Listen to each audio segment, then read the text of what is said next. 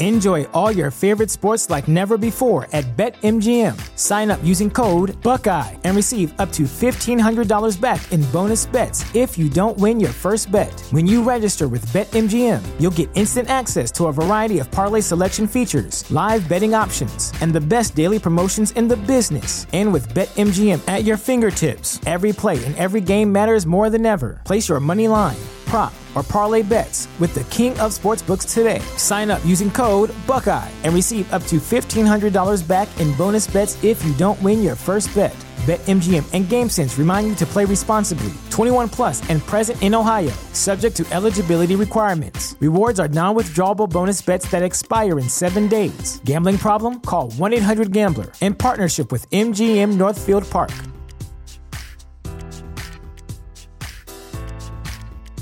What's the easiest choice you can make? Window instead of middle seat? Picking a vendor who sends a great gift basket? Outsourcing business tasks you hate? What about selling with Shopify?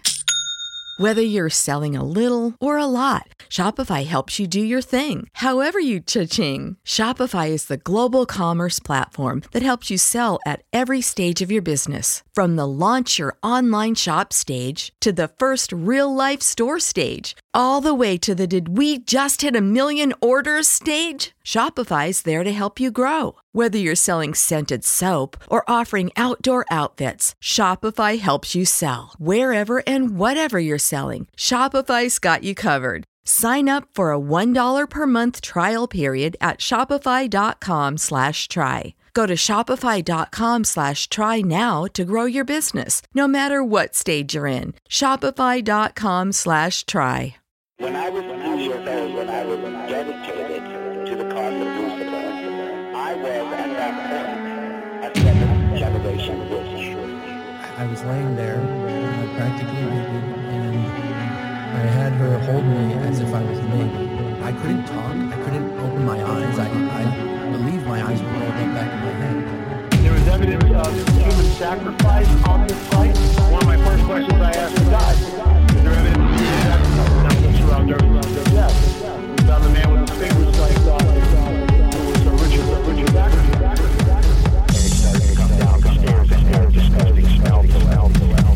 that point, that Jessica said, do you know what they did to us?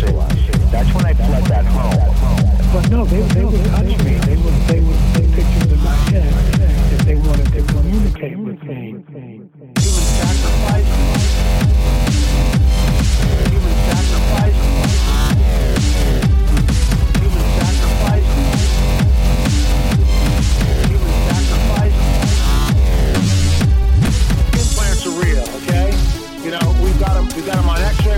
We've got CAT scan, we've got them on a Gauss meter, which measures magnetic field, 7.5. We've got them on an ultrasound machine. It's right there. It's hard physical evidence, not delusionary. And welcome to Conspiranormal, everybody. This is your host, Adam Sane, as always. Your co-host Luke. quote unquote co Oh, host, sorry, right? Luke Skyrider. oh, yeah, yeah, yeah, yeah. Bleep- you know, nobody wants to know part, your please. name. Yeah, yeah, Luke. Yeah. Uh, that- Luke, beep. That's my lame name. Yeah, don't use that one. Please. And of course, producer Rob over How's here it on the going? ones and twos. and we have sitting in with us tonight Jeff Heim from the Leisure Hour. Hello, hello, babe. How's it going, Jeff? Oh man, I'm sassy. I'm sassy tonight. I mean, it only feels like you were just on this show about 10 minutes ago, but I think it's really been a week, hasn't it? I we got have, some uh, weird I've missing time, alien abduction I've stuff started going time on here. travel. It's uh, time travel underwear I'm wearing. Mm-hmm. We just Yes. had bro sleepovers all week. Yeah, yeah, that's what we did. Yeah, we've been in the same room. It's a you know, dude pile.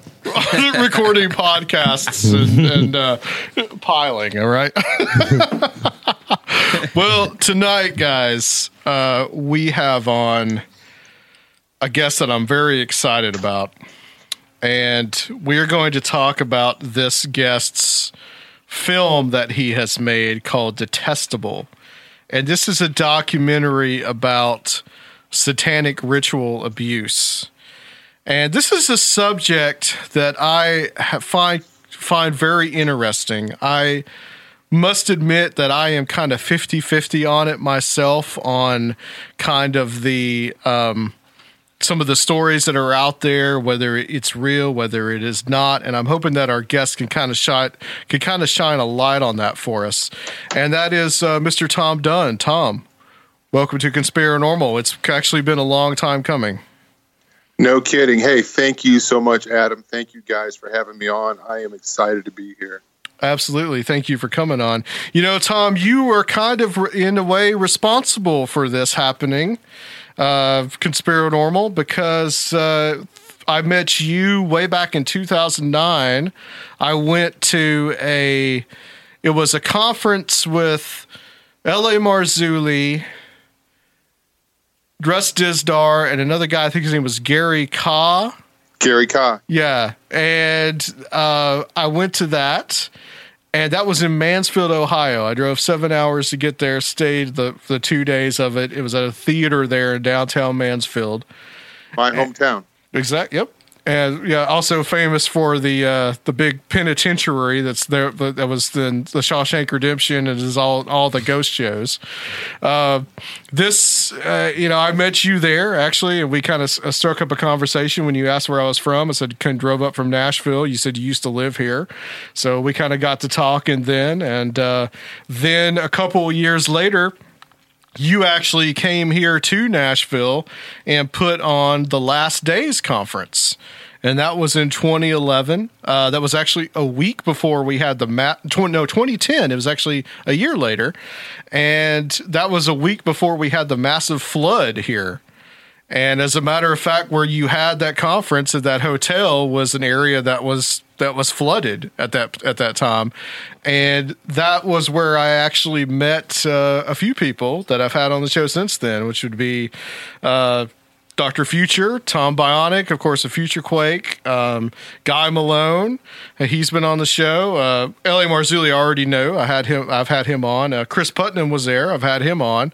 So uh, you kind of were like the catalyst in the start of that, Tom. So I guess I should thank you for it. That's really cool. I've heard that more than once. And yeah. matter of fact, yeah, there there's somebody in the film that got connected with us because of a conference. So that's kind of neat how that happens. You don't know who you influence. So yeah, I actually, I met uh, I think Chris White there too. Um, Andrew Hoffman, I don't think we actually talked then, but I think I did briefly meet him at the time. So quite a few people that uh, later on became pretty instrumental. And of course, Dr. Future was very instrumental in helping me get this off the ground. I mean, I think he was an influence to us all with Future Quake. So, did he ever have that, you on there on Future Quake? No, I was never on Future Quake. The closest I came is they talked about my conference, and I thought that was pretty cool. So, yeah, yeah. And he and he and he spoke at the conference, which was awesome. Mm-hmm. Yeah, I remember he spoke about the uh, I think the pharmakeia Right. And uh, we've actually had him. We actually had him come on um, about uh, uh, two years ago, three years ago, talking about that. And he's been on many times since then. So Mike's a real good friend of the show. But uh, Tom, let's get into this documentary. Um, this documentary is called Detestable. Um, as I mentioned before, it is about satanic ritual abuse. And I kind of want to start off talking about how you came up with the idea to make this film and, you know, uh, also why the title Detestable. What does that mean? Okay. Um, well, first of all, the, the title Detestable comes directly out of the book of Ezekiel, chapter 8, where um, God takes Ezekiel to show him what's going on in the temple in the middle of the night and he uh, it's kind of really descriptive there where he grabs Ezekiel by the hair and he's like, "Let me show you what's going on. There's some crazy stuff happening. They're doing human sacrifice. They're doing rituals and all kinds of stuff." And he said, uh, "You know, you don't believe that? I'm going to show you something more detestable." Then he takes him to another place and he's like, "Dig a hole here," you know, and he digs a hole and he opens a door and the people who were worshiping God during the day in the middle of the night we're doing all kinds of satanic rituals so that i took the um, i took the title from that from that scripture where it talks about um, where it uses the word detestable these are detestable things so i thought it was fitting for uh, to put it on the modern day uh, take you know uh, my film but um, this film actually the idea um, to do it started a long time ago when I uh, heard Russ Dizdar's podcast.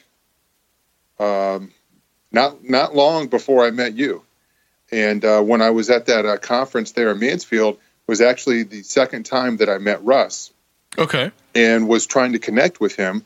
And even back then, I was trying to make a film. And my whole reason for contacting Russ the very first time, which was about, I don't know, it was about eight months before that conference. You know, I said, Hey, I want to make a movie about what you talk about. And my was, this is crazy stuff. This guy sounds very credible. He doesn't sound crazy.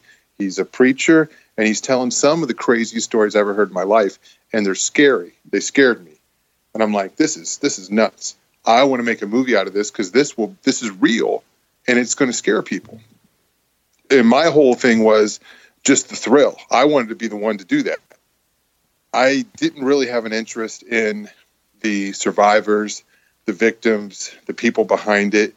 You know, the people behind it, I was kind of fearful of them hmm but I was just, you know, the the idea of the thrill of making the film and just kind of going out on the front lines and just doing investigative journalism, that sort of thing, um, kind of overrode, you know, overrode that fear.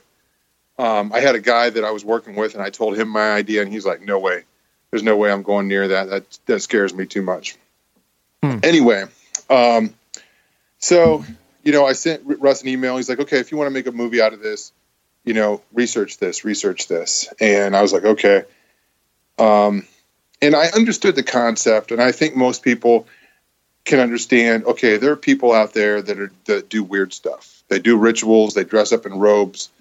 Okay, um, this is a real thing that goes on. I think I think the average person would say that somewhere in the world people are doing this okay but for me and i think for a lot of people the hardest thing to um, to come to terms with was the sophistication and the size of the network of the people that did this so just as russ instructed me to i began doing a bunch of independent research and i came across testimonies that lined up with the things that he said from people that did not know him, that never heard of him, and that didn't know each other. And I just kept seeing consistency, you know, and just parallel testimonies from everywhere between people that had no ability to network and share their stories. And, you know, it's just, we, we hear the same thing all over. So, What are some that- of the What are some of the things that that we are hearing? Um, what Well- what like what is like some of because I am familiar with Russ, but some other people like Yeah. the guys in here they may not be familiar with it. Some of the people in our Okay. audience may not be. Like, what are some of the what are some of the claims? What are what are some of the uh, what are some of the patterns that we're seeing with with this with this stuff?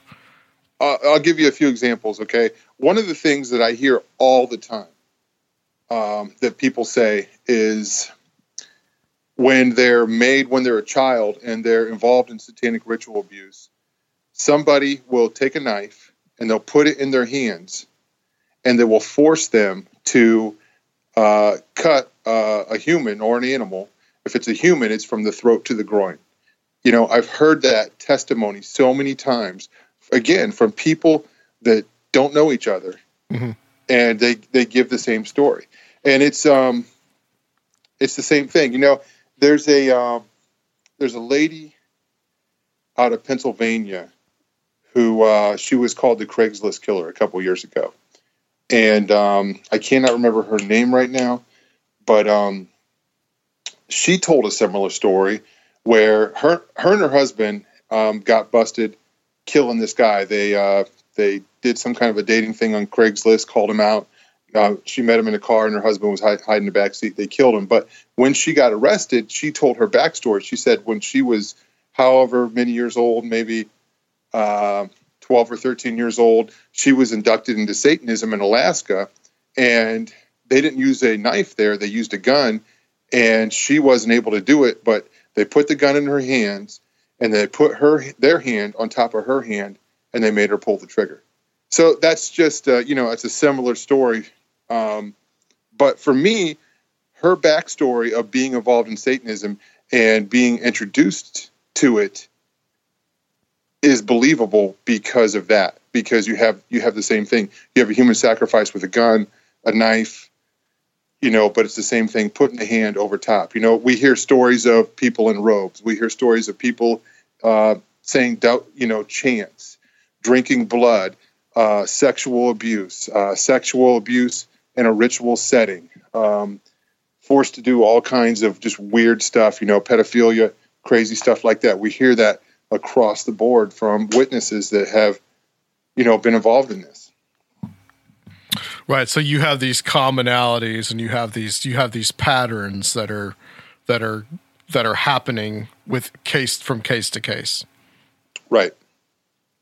So it, let's talk about what kind of like the definition of well, first of all, ritual abuse, but then satanic ritual abuse. So how, you know, what what what exactly are we talking about here with satan with, Well- with the term SRA, satanic ritual abuse? Okay, ritual abuse, satanic ritual abuse.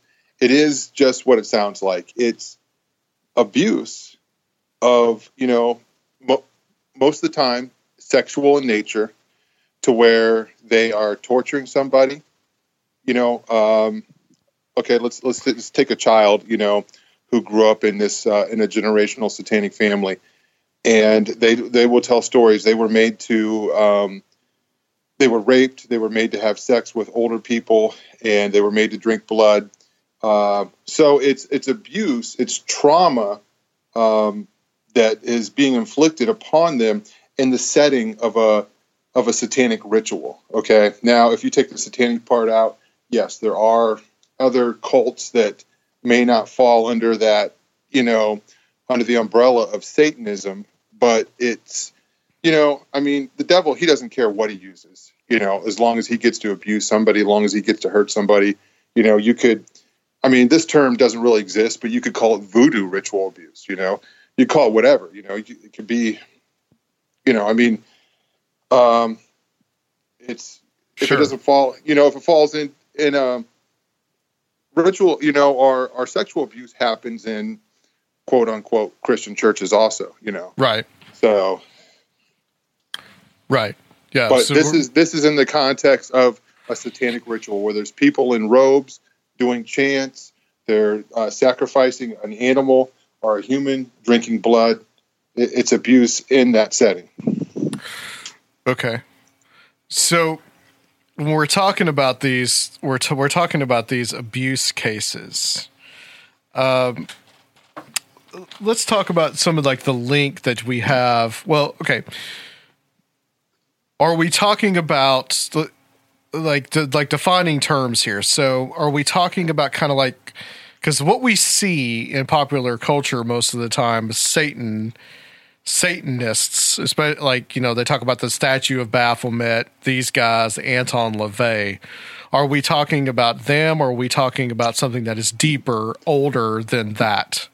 Maybe well even no yeah yeah uh, when you have uh, so um, okay let's talk about the satanic temple okay uh, these guys have been getting a lot of press in the last few years they've um, they had a statue constructed of baphomet with two children you know there Yeah. sitting on his lap or whatever so this group here um, they claim that they are LaVeyan type um, atheistic Satanist. I, I don't even believe that really they're Satanist. I just think they're kind of troublemakers because they've just been kind of proven just to be a joke.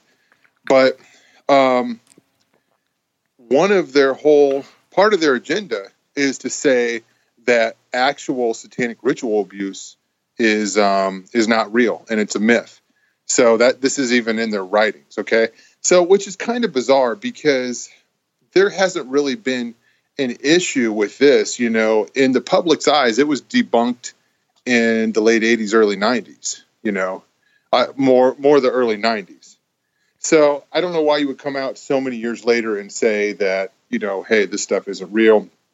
But also part of their agenda is to go into places like they have. You've seen this after school Satan, Yeah. and Yeah. the whole reason is just to they kind of just want to be troublemakers. Okay, I, I sincerely don't really think they even care about that, but they're just saying, okay, they want the religious freedoms to be gone because if it's okay for a Christian for Christians to have an after school program, then why can't the Satanists? Okay, so and then.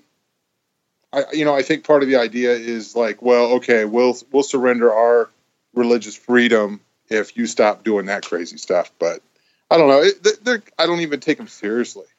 They're a joke. I, you know, I used to say I can't wait to meet them in public, but I don't even.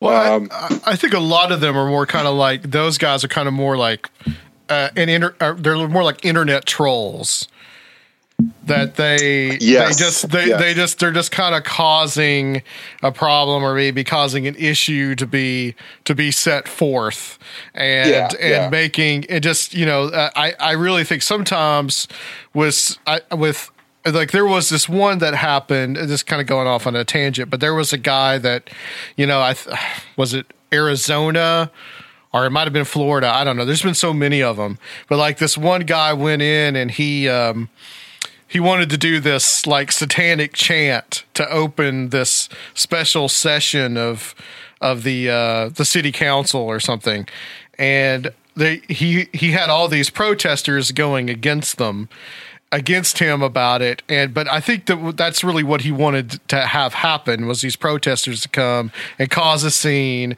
and cause an issue. Whereas if the protesters had kind of just let it happen and gone away you know it wouldn't have been and just ignored him it wouldn't have been an issue at all. So Exactly. yeah, I think I think you have the right attitude there with them of saying that like you know just just ignore it and it you know don't take them seriously.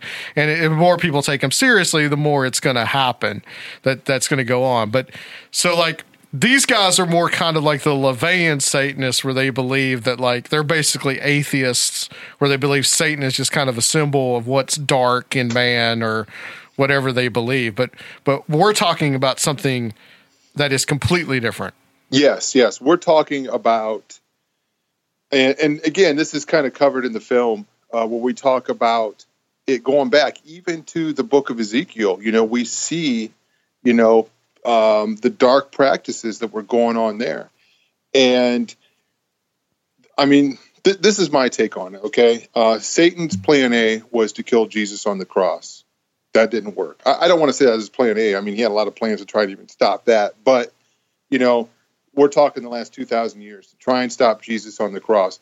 That didn't work. Plan B is to, you know, to what what he's doing now. You know, the end game, the to try and put himself into you know an exalted place. You know, the Antichrist, all that stuff.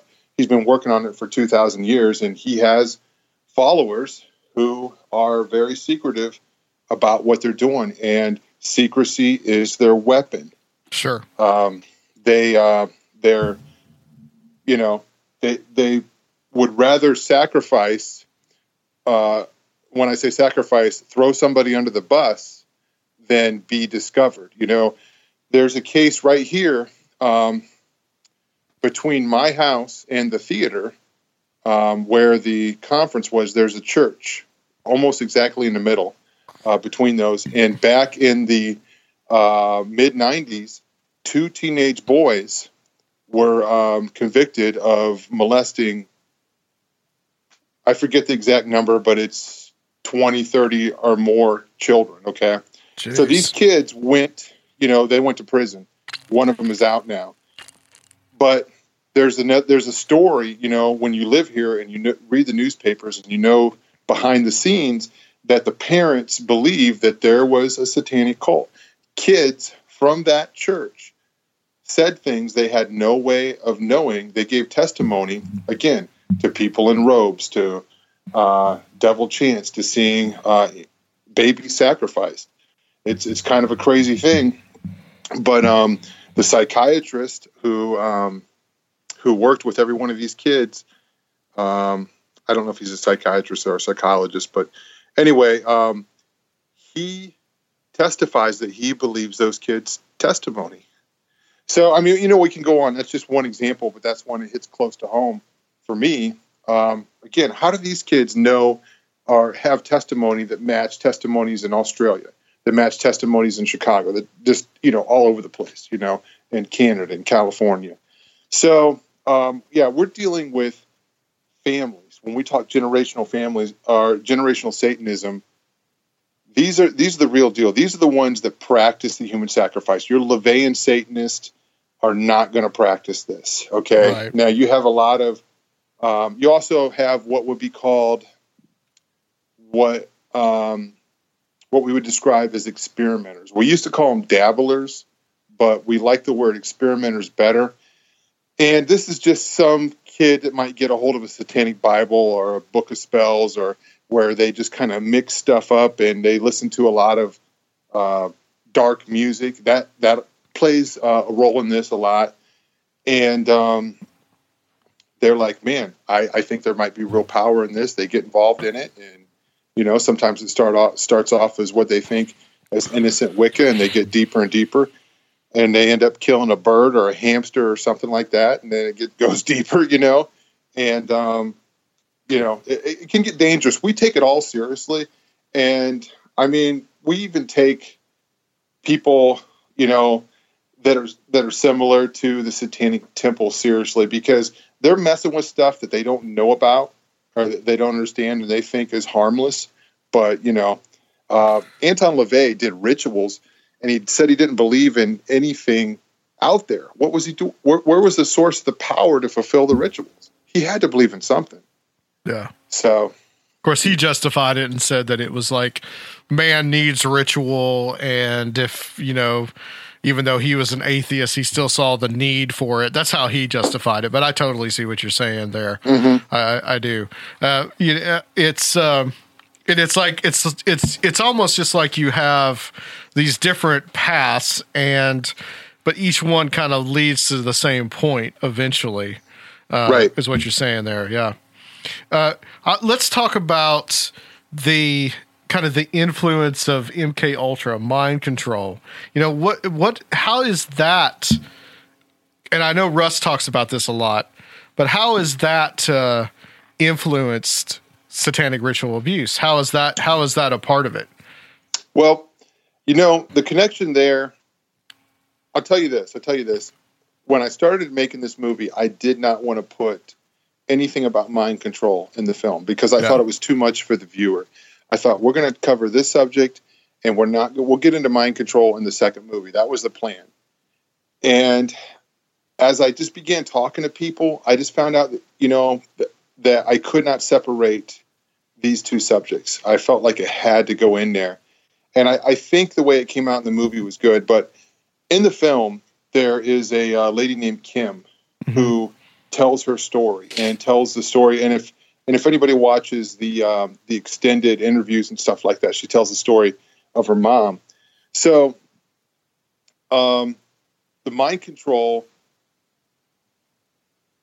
um, the connection, you know, the connection that we see is military government wanting to get you know what word do i want to use I, I would almost call it spiritual technology okay. And here you have um, generational satanic families doing rituals doing you know um, subjecting children to trauma and it causes um, splits in their mind. It's just like a uh, it's a natural defense mechanism that's uh, built into it. You know, you can only handle so much trauma as a child, then your mind splits, and um, you have uh, separate personalities. It can be anywhere from from five to a hundred or more. So um, this is something that's been documented in the uh, the uh, diagnostic and statistical manual, the uh, the Bible of uh, psychiatrists. So uh, it's called uh, multiple personality disorder (MPD), but actually now it's called DID, dissociative identity disorder. So I mean, this is a real thing, and um, what we see is governments wanting to get a hold of this ability to split personalities, to um, to do mind control, to use it in warfare, to use it, you know, in the military, to use it in espionage, to use it for spying. There's all kinds of um, you know um, applications you know for mind control. So we see kind of a um, a, a connection there where people you know either in the military cross over and get involved in the, the satanic, the occult side, or vice versa. You know, um, I've heard many stories where the military or the government or the police find out about somebody who's involved in doing this stuff, and they offer them some kind of a deal, a plea deal, say, "Hey, uh, we're not going to send you to prison or to jail. Just let us use your technology or let us use your subjects that you have split."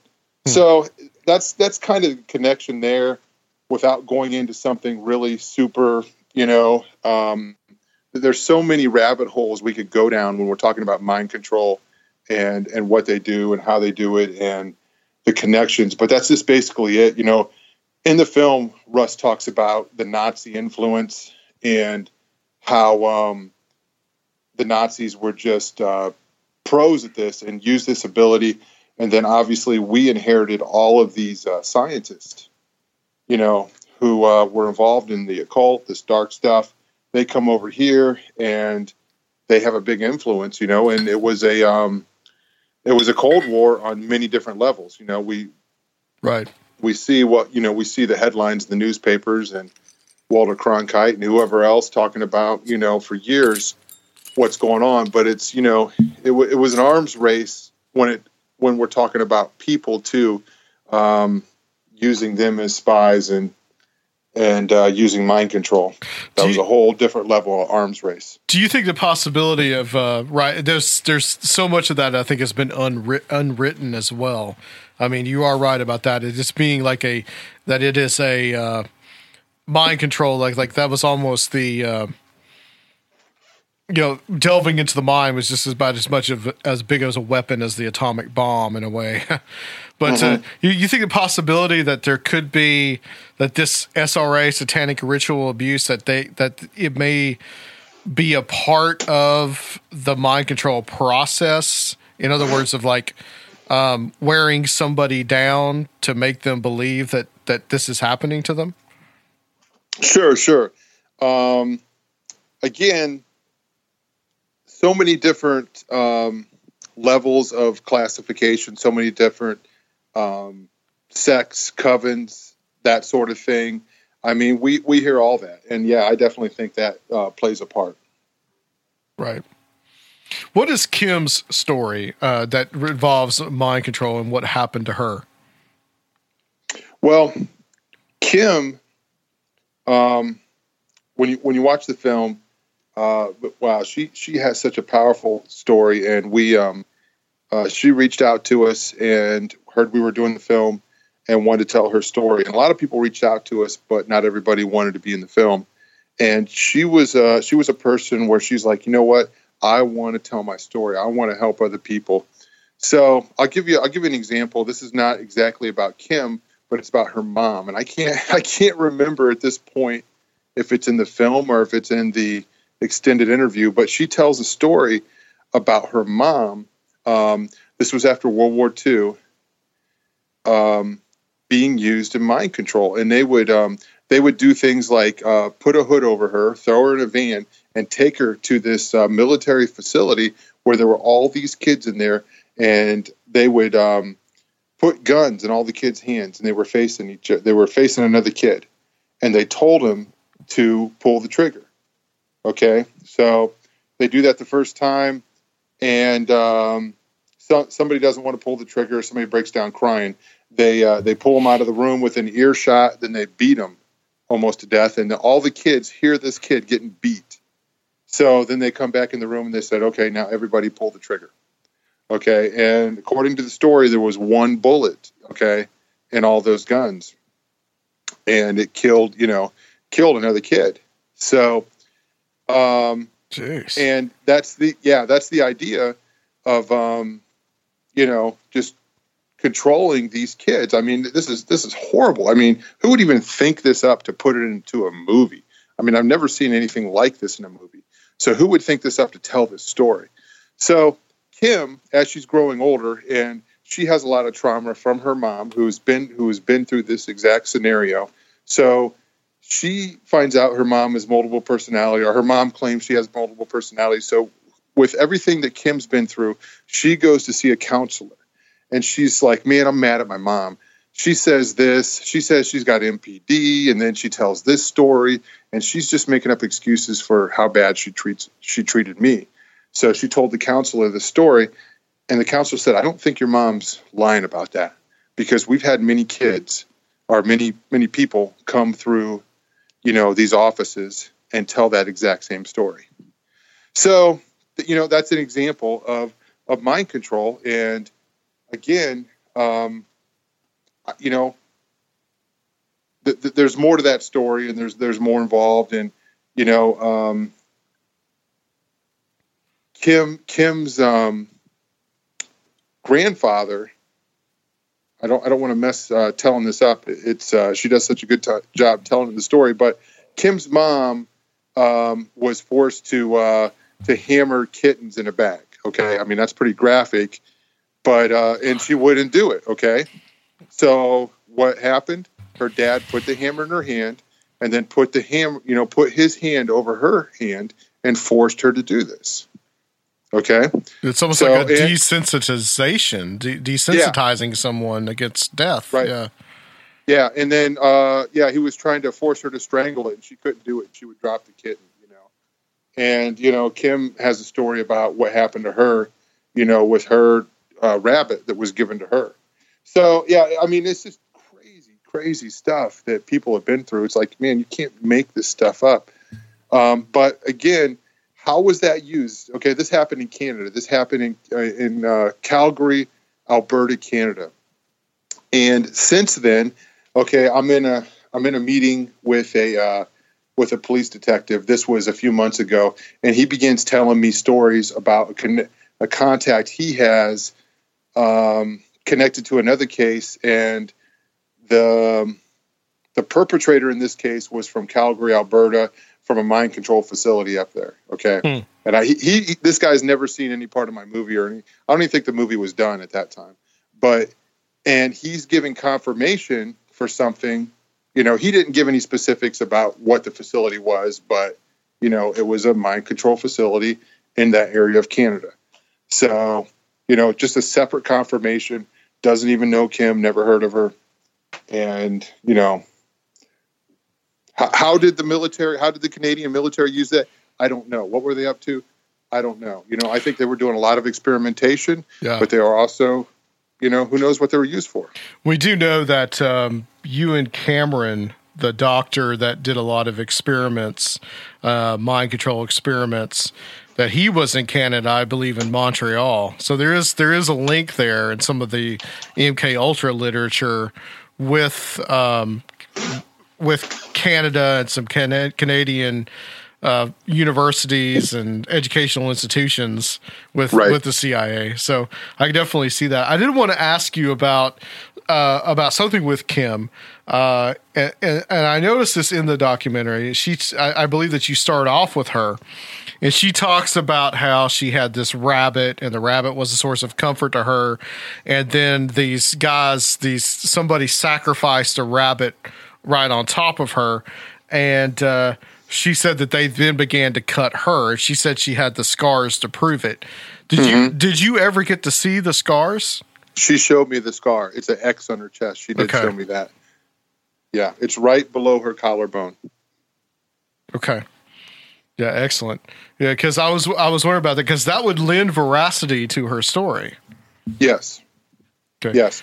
Uh, she did. Yeah, she showed it to me, and it was um, it was the first time she told me that story. We were driving, we were riding in the van, and that's the first time that I heard that. And um, she just, you know, um, afterwards, she just kind of leaned over and just uh, showed me under her, you know, right under her collarbone where that X was, and I was like, "Wow, okay, yeah." Yeah, yeah, it's yeah. Yeah, her her story was horrifying. The one that she talked about, this might have been in the special features, but she talked about how her mother would lock her in a room for days Yeah. and uh, being so thirsty that she had to drink perfume. I mean, uh, if if if nothing, she experienced some serious neglect and some serious serious child abuse. Right. You know, and um, I don't know if I put this in the um, in the extras, but I went. I, I'm Russ. Russ Dizdar is the one that trained me, and one of the things he taught me was to verify. Okay. So I just I look for details, and I can't remember the name of the perfume, but she described it, and then I looked it up and I found the kind of bottle that she was talking about that she drank. It was a little it was a little deer or a little doe. Uh-huh. Okay. And I looked it up, and not that she couldn't have known that, but I just look for for stuff like that to um, you know. I think details are a sign of truth. You know, uh, the Yeah. more details that you tell, it shows you know that you have experience in being in that situation.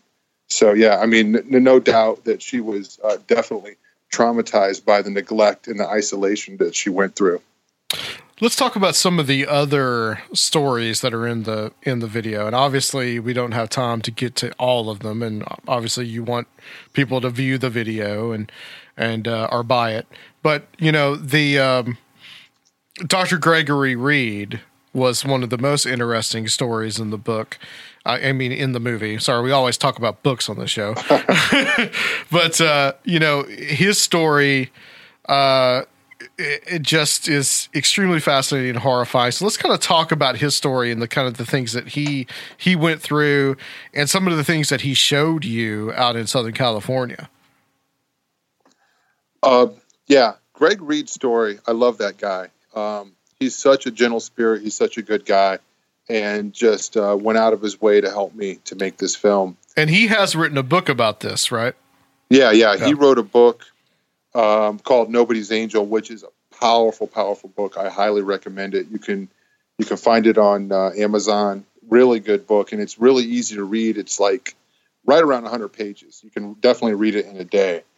And the book is just so raw. I mean, he's just he's just so transparent and honest in that book. I really recommend it. And of course, his whole testimony is in the film too. But um, the book, you know, probably goes in a little bit more detail and background. But um, Greg Reid, I um, he um, he's actually not uh, doesn't live in California na- now, but he met me back there, and um, he is on he is doing ongoing research into his case, and he goes back every year to the sites that he remembers, to the places where he grew up, and you know, just in his own research, he was able to find. Um, the house. Um, I think he says in the film he's been coming back there every year since 1980 something.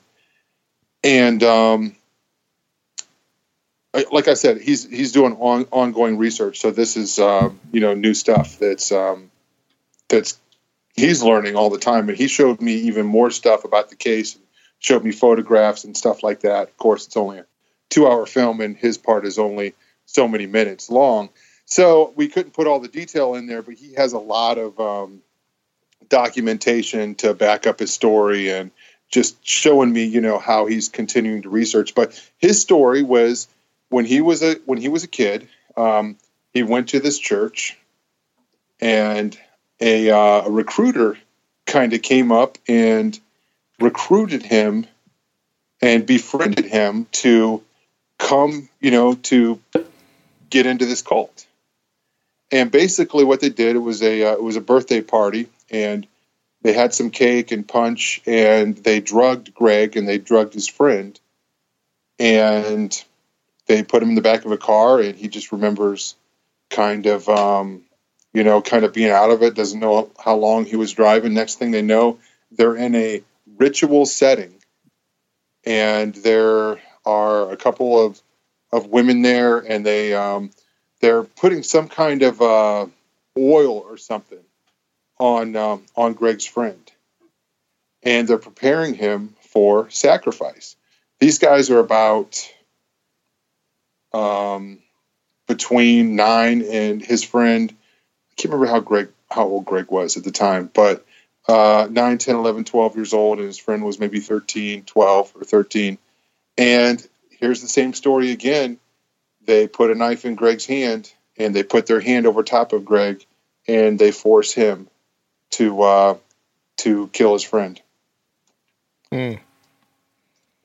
So, you know, I I wonder about his story. Uh, Greg kind of talks about how he was chosen, about how his birthday was on a um, very um, specific uh, ritual day, on a day of um, uh, the wolf god Lupercus. That was his birthday, and he happened to have the same birthday as his grandparents' anniversary day. So it was it's just kind of interesting, and you know uh, the um, how cults and satanic cults and how what how numbers and numerology and dates mean so much to them, and they take this stuff very seriously. So, but you know, um, he went on after he got healing, after he got out of all that, he went on to become an investigator, a counselor, and he has done a lot of ministry and youth and continues to do that now. So, and to write, I don't know, over 10 books. And I want to read every single one of them. I have a couple of them. Uh, he has a book called The Color of Pain, which is about um, boys who have been sexually abused. Mm-hmm. So um, I, I'm- I'm just amazed at what he's been through and how together he has it. Because a lot of people that have been through this trauma, they're a wreck, obviously, Right. and they're they're just they're struggling in all kinds of different ways.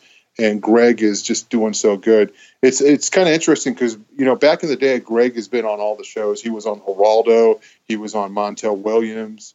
He was uh, just you know um, picked out to be on these uh, some of these you know I guess what you would call tabloid television now, but you know they were um, when you go back and look at some of the stuff they covered, it was uh, it was real stuff, and it was uh, you know in my in my view, um, I go back and look at it, and I believe the research was uh, was good. What were some of the things that he showed you? Like when you guys took, uh, like in the special features, you go with him on a uh, kind of like a road trip, and you go to some of the different places that he is, and he showed you a couple things. Like he showed you the entrance to the uh, Spahn movie ranch where Charles Manson used to hang out, and Right. then also showed you a few other things too. So what what kind of the things that he showed you? and What kind of was the link to his experiences? Um, the one place that he took me, and he goes into a lot more detail in his book about this place called the White House than he does in the film. But um, I had somebody contact me and really thank me for putting that in there because they had read his book and they always wanted to see what was he talking about. So um, we we kind of drive up. You know, we're driving up this um, Southern California. It's outside of Los Angeles, mountains and rocks and you know everything everywhere. And he you know points over there to the White House. And it's been a while since I read his book, but this is a place where rituals you know took place, and he has memory of that. And he's met other people in his investigations afterwards and his work as speaking. So I, I think he was speaking maybe somewhere at one point, and someone came up to him and gave him information and memories about that house that no, you know, that no one else would know unless they had been there, you know, and it kind of gave him confirmation. You know, I um, it's been a while since I read his book, and again, that the White House that's uh, that's pointed out in the um, I, I guess I should say when you when you buy the film, you have the option to get the get the extra interviews. I couldn't fit everything into the film, Sure. so I made a another DVD uh, that you can buy. It has over two hours of um, of outtakes and extended interviews, and um, you know just more interviews that wouldn't fit into the film. So this is one of the things that we put in there, and I just kind of wanted to wanted to show people that because I thought it was relevant. But so yeah, that you know that's something there that has a connection. And if you, if you want to know about that house, you can see it in that part of the film, but you can read more about it in the uh, in the book. I want to give the before we go on to some of the other stories. I want to get to Guy Kalberg's story because I think that's an, uh, definitely a very interesting and well emotionally brutal one. But uh, I wanted to give these guys a chance. Rob has seen the video. Uh, Jeff, are, do you, any of you guys want to ask any questions about any of this? I kind of do, but I don't know. I don't know how to form it. Um, so, uh, what part of the Bible does the whole Satan? Wh- where do most of these like satanic cults? Where do they derive their like history of Satan from? What part of the Bible is, or is it a common part, or is it just basically we're just calling it Satanism? Uh, You know what I mean? Like, what kind of historical I don't know uh, what parts of the Bible do they sort of bring this, uh, you know, this cult thing from? Well, okay. Um, we can look at uh, passages like Ezekiel chapter 8. We can look at the book of Kings, and I'm not going to be able to give you the exact um, exact chapter and verse. No, no, I, I just in your but- estimation. Well, so so when you're looking at uh, things like uh, Elijah on Mount Carmel, okay, Mhm. uh, and he uh, and the prophets of Baal, okay, um, obviously the terminology is not Satanist, and I don't think that they were Satanists. They believe that they were worshiping um, Baal and they were cutting themselves and they were doing sex rituals and all kinds of things like this. Okay. Also, okay, it- you know, th- there's an example of you know of cutting of of bloodletting, which you know the demonic presence loves, and the whole idea behind the sacrifice and the torture of somebody is, you know, letting human blood hit the air. So, also in the Book of Kings, you have the Moabite king who sacrificed his own son to gain uh, demonic power to um, overcome the Israelites in battle. I believe I don't know if that's First or Second Kings, but if you if somebody um, wants to check this, type in type in a search Moabite king sacrifices his son. He like threw his son up against the wall, and then the his army was empowered. Okay, with I believe demonic power. Okay, just kind of went into a frenzy and um, excuse me and you know fought more fiercely. So okay, so these are examples of the practices, but you know where where do we get the name from? Where do we get you know um, the uh, how do we call them Satanists? Because they're not called that in the Bible. Okay, um, personally, where I get it from, and you know, if you talk to my producer, if you talk to Russ, you'll get different answers. And they're better at explaining this stuff than I am. That's why I had them in the film and not me. But I'll, I'll tell you where where I take it from. Okay, I think of Second Thessalonians chapter two. Okay, where it talks about a secret power of lawlessness. Okay, and the power means supernatural operative force.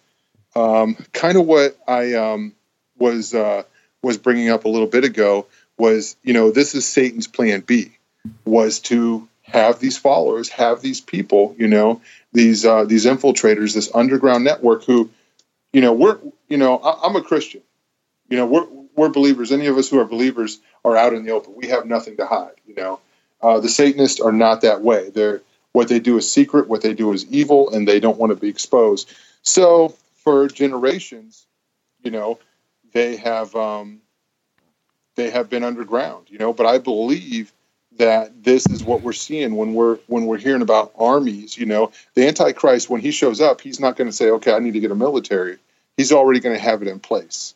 So So uh, I, uh, I don't want this to sound condescending at all, but No, no, no. essentially, this all of this has stemmed from like two Bible verses. I mean, is it sort of? It's sort of. I, I see that it's a philosophy of lawlessness. I get that, but Right, it's right. like all of this is all of this has come about because of two Bible verses where they don't even No. mention Satan no, or no, I call it wouldn't- Satan. No, I wouldn't say that at all. I mean, there's the Antichrist is talked about all throughout the, you know, um, from the book of Daniel, you know, and the book of Revelation, and you know, uh, First John, you know, and you know, Jesus talked about it, you know, in the Gospels and Thess and Thessalonians. So I look at these people as the armies of Antichrist. Does Okay. but does Jesus mention like say you know this is Satan or uh, how how does uh, Jesus describe it and and I I'm not as well versed in the Bible as you are obviously Oh well, you know, and I'm not a theologian by any means. I, uh, you know, I have all kinds of crutches I use to help me through. And then on top of all that, my memory is horrible. Mine too. So I, I'm constantly forgetting things that I know and then going back and, and looking it up. So, but I, I guess what I would say to you, um, you know, that these people, okay, um, the witnesses that have come forward, that have the whistleblowers and those who have uh, survived and come out of here, have you know have testified that these people are Luciferian. They worship Satan. They, you know, and they have a plan to, you know, to usher in the Antichrist, which goes along, you know, with what we know from Scripture. That was, So, it was Second um, Kings, by the way, the Moabite Okay. sacrifice. So yeah, I mean, and th- this is um, not saying that that Moabite king was a Satanist, okay, but again, a lot of these practices are ancient and they go back to those times. Okay, uh, I'm not, a, you know, I'm not a theologian. Russ Dizdar, a lot of other people could answer, you know, these questions a lot better than I. I'm a filmmaker, so but um, you know, I believe the connection is armies of Antichrist. These people are obviously practicing something that is completely contrary to, um, I, I don't want to say opposite of being a Christian, but obviously they hate God. They they want to uh, blaspheme God. They want to, um, you know, completely uh, come against Him, and they believe that what they're doing is um, is good. They believe Lucifer is good. You know, they and they believe God is evil. So, you know, um, the God of this world has blinded the minds of unbelievers. So I, I don't think by any means, you know, just using the examples, you know, of the similar practices that it is um, that this is, you know, what we're talking about. I think personally, I think a Jehovah's Witness or a Mormon is blinded by Satan, but I would never call him Satanist, you know. Interesting.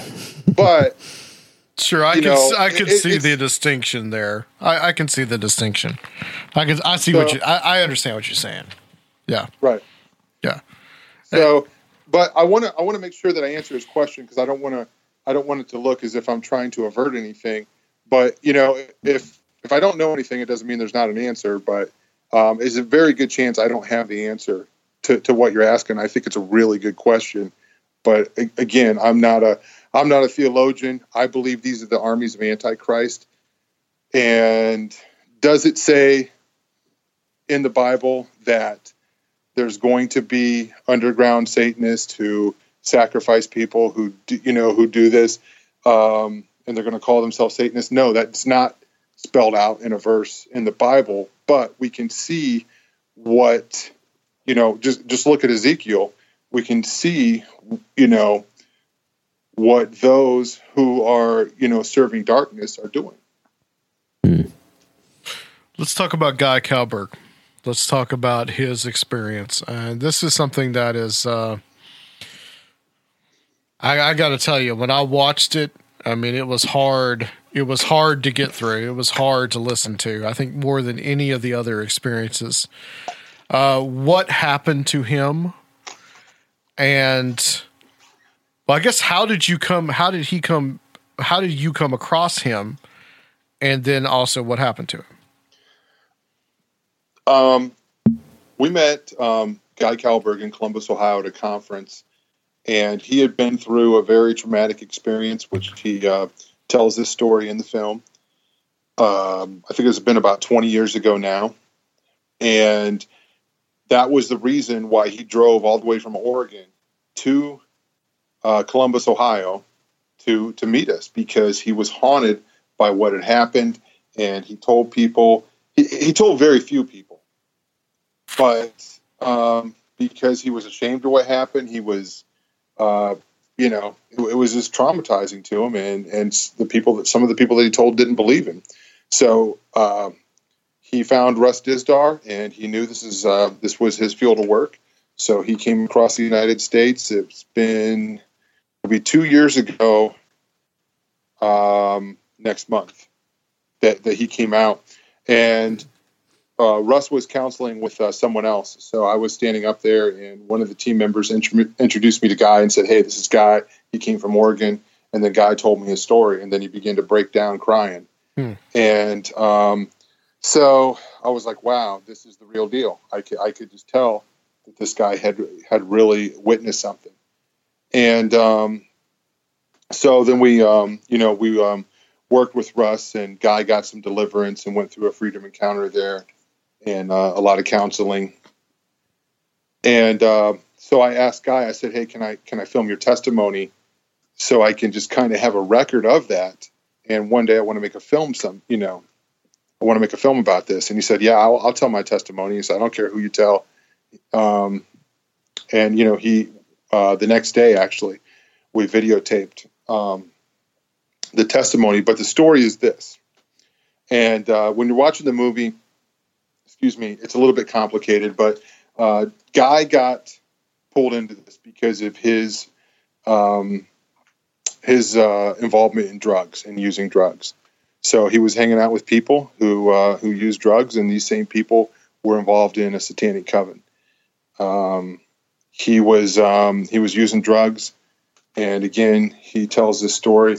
Um, in the film, when you watch the film, he remembers coming back into this apartment, and he they threw him in the shower, and he couldn't figure out. He's like, "Man, why am I bleeding? What is all this blood, you know, doing?"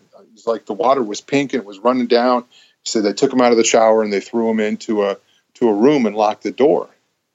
And he was just kind of freaked out. He's like, "I don't know what's going on," and he busted out of that room and uh, ran down the road and hid in a in a church van. And then he was arrested the next morning because he um, he uh, broke into that church van. He broke the window out of it. But um, so then when he was in jail, he remembered what happened to him, and he tells the story in the film. And then he goes even to even some more detail because I you can kind of hear me asking him more questions about what happened. But he was taken to a place where he saw two kids on like a stone slab and they were torturing these kids they were sexually abusing these kids and doing all kinds of horrific things to these kids. And they did horrific things to guy also. And then he remembers he remembers them screaming. And of course the whole time he's telling this story he's crying and he feels horrible because he didn't do anything to save these kids. Mm-hmm. so um, eventually they killed the kids. And um, they you know they take them to a room and the kids are the kids are laying there. And they said if you ever tell anybody about this we're going to do this to you. We're going to do this to your family. So and then they you know they did more horrific things to him. And then you know that's what happened you know before that time that he found himself back in the in that apartment getting that shower and he was being washed off you know. And he even he explains in the film he said there were two girls you know um, that put me in the shower and were washing me off you know? And he's like what's why am i bleeding? They said it's not your blood. It's not your blood. But i mean you know i heard him tell that story so many times and every single time he gets emotional he breaks down crying and he feels horrible about what happened. So i you know again um, i have you know i have absolutely no doubt that this guy experienced these things and um, it's uh it, it's it's a crazy story but it's one of hundreds that we've heard He also hundreds that i've heard but yeah right. He also mentions that there were military guys present at the the ritual. Yeah, he did. He does say that, and I don't. That might be in the um, in the extended um, in the extended interviews. I think he might mention that. So, um, and I can't remember the details on that, but um, yeah, he did say that maybe there was some kind of security there, or some guy, some guys in you know that had uh, tactical gear or whatever there, maybe to to keep him secure. But um, you know, when I went out there to Oregon, he took me to the place where that where that stuff happened. He took me to the church where the van was, you know, and we we went. We tried to find the police officer that arrested him. We couldn't find him that day, but um, we went you know, to all those different places, those locations where it happened, except for the actual ritual site because he doesn't know where it was. He thinks it was up on that mountain there, that was by that town. Happened in Newberg, Washington. So And, did he also say? I think this is in the special features as well. Did he also say that he was? Uh, he felt like he was at some kind of estate, Yeah, some kind of house. like it was some kind of a mansion or something. You know what's interesting? Yeah. Is um, when I was flying out to Oregon to interview Guy, I barely made the plane. My plane was late getting to North Carolina, and I ran through the airport, um, you know, with a backpack full of camera gear, my clothes in the other arm. And I'm a runner, man, and I I barely made that plane. And I mean, I'm not kidding. I got on the plane and they shut the door right behind me. Wow. That's not an exaggeration. And I found my seat and I sat down next to a guy, and this guy started talking to me, talking my ear off. Super nice guy, blankety blank blank, all this stuff. And then he found out I was a Christian. He's like, "Oh, you're a Christian." And then it, then he was like, "Well, man, it's so weird that you're a Christian, and that I'm sitting next to you because I've had all these Christians witnessing to me, you know, all the you know these last few weeks." And he pulls out this book. It's like I can't remember what it was. It was like the case for Christ or something. I can't remember what it was. So, and then he's like, "Well, so why are you going to, why are you going to Oregon?" Then I told him, I said, "I'm making a movie." I said, "I'm going to this place, you know, south of uh, Portland." And I told him where it was. He was like, "You've got to be kidding me." He's like, "That's where I'm from," you know. And then I told him, um, you know, some of the details. Um, well, I told him I told him that the film was about Satanism. And then he gave me details about a place that Guy had separately told me about that Hmm. was up in the mountains. That was a place um, that it was um, just, you know, as far as this guy concerned, he didn't know if it was true or if it was rumors, but they had, you know, as teenage kids out, you know, doing whatever, drinking, they, you know, you just kind of uh, dare each other to go to a place that's rumored to be. And he gave similar testimony to Guy about, you know, uh, certain locations up on that exact same mountain. What is Huh. that? Oh, it's called Bald Peak Mountain. And he, Hmm. yeah, he he said the exact same name, and some of the um, one of this one of these houses was called the Cat House, and the reason they called it the Cat House because I guess there was a bunch of uh, dead cats hanging up around the place, Hmm. and that he told me that separately from what Guy had told me. So they were both from the exact same place. Well, Guy wasn't from there, but this guy was from there. Hmm. And but they, you know, Guy had a connection there. So anyway, Hmm. Let's talk about some of the cases that you do kind of mention somewhat in the in the uh, in the film, and I want to talk about specifically about the McMartin preschool case. What are your views on that? uh, my view on the McMartin preschool case is it's 100% legitimate. I um, I don't know as much about it as somebody like Greg uh, Greg Reid, but um, I asked him about it, and again, I can't remember I can't remember everything that he said. But here, I mean, here's the story of kids giving testimony. Same thing that kids gave a testimony in my town. Okay, um, you know, is it possible? You know, and I'm not I'm not referring to McMartin at this point, but is it possible in some of these cases, you know, around the world that there's leading questions and um, investigators or interviewers are putting this stuff into people's mind? Yeah, yeah, it's definitely possible, and um, that has to be taken into consideration. But when you look at something like the Hampstead case, which has come up in the last couple of year, years, is anybody familiar with the Hampstead case? No, Nope, never heard of it. no. What is that? Um, the Hampstead case is a case that's open now that's uh, taken place in Hampstead, England, and it's happened in the last two years where a brother and sister have come out, and again, they say almost the exact same things the kids at McMartin said. Um, you can watch all of the uh, interviews of these kids online. I, I would highly recommend it. There's no doubt in my mind those two kids in the Hampstead, the brother and sister, are telling the truth. Um, it's just it's it's one of the biggest breaks that we've had in satanic ritual abuse ever. It's gotten the most um, the most press, and of course, the BBC has put out all these hit pieces on it. uh, saying it's not real and these kids were making up. These kids, I'm telling you, these kids are not making it up. I have not seen any testimonies from kids from McMartin, but from what I know, I personally believe that it was um, that it, it was a true case of satanic ritual abuse. So, and you know, I don't know how much. Um, I, I can't remember what Greg said, but this is what I'm saying: is um, they went back, they hired an archaeologist to to find, you know, they they found um, tunnels underneath the school that were filled in, that sort of thing. So. So uh, the BBC had a lot of documentaries saying that this was a com- this was completely not true.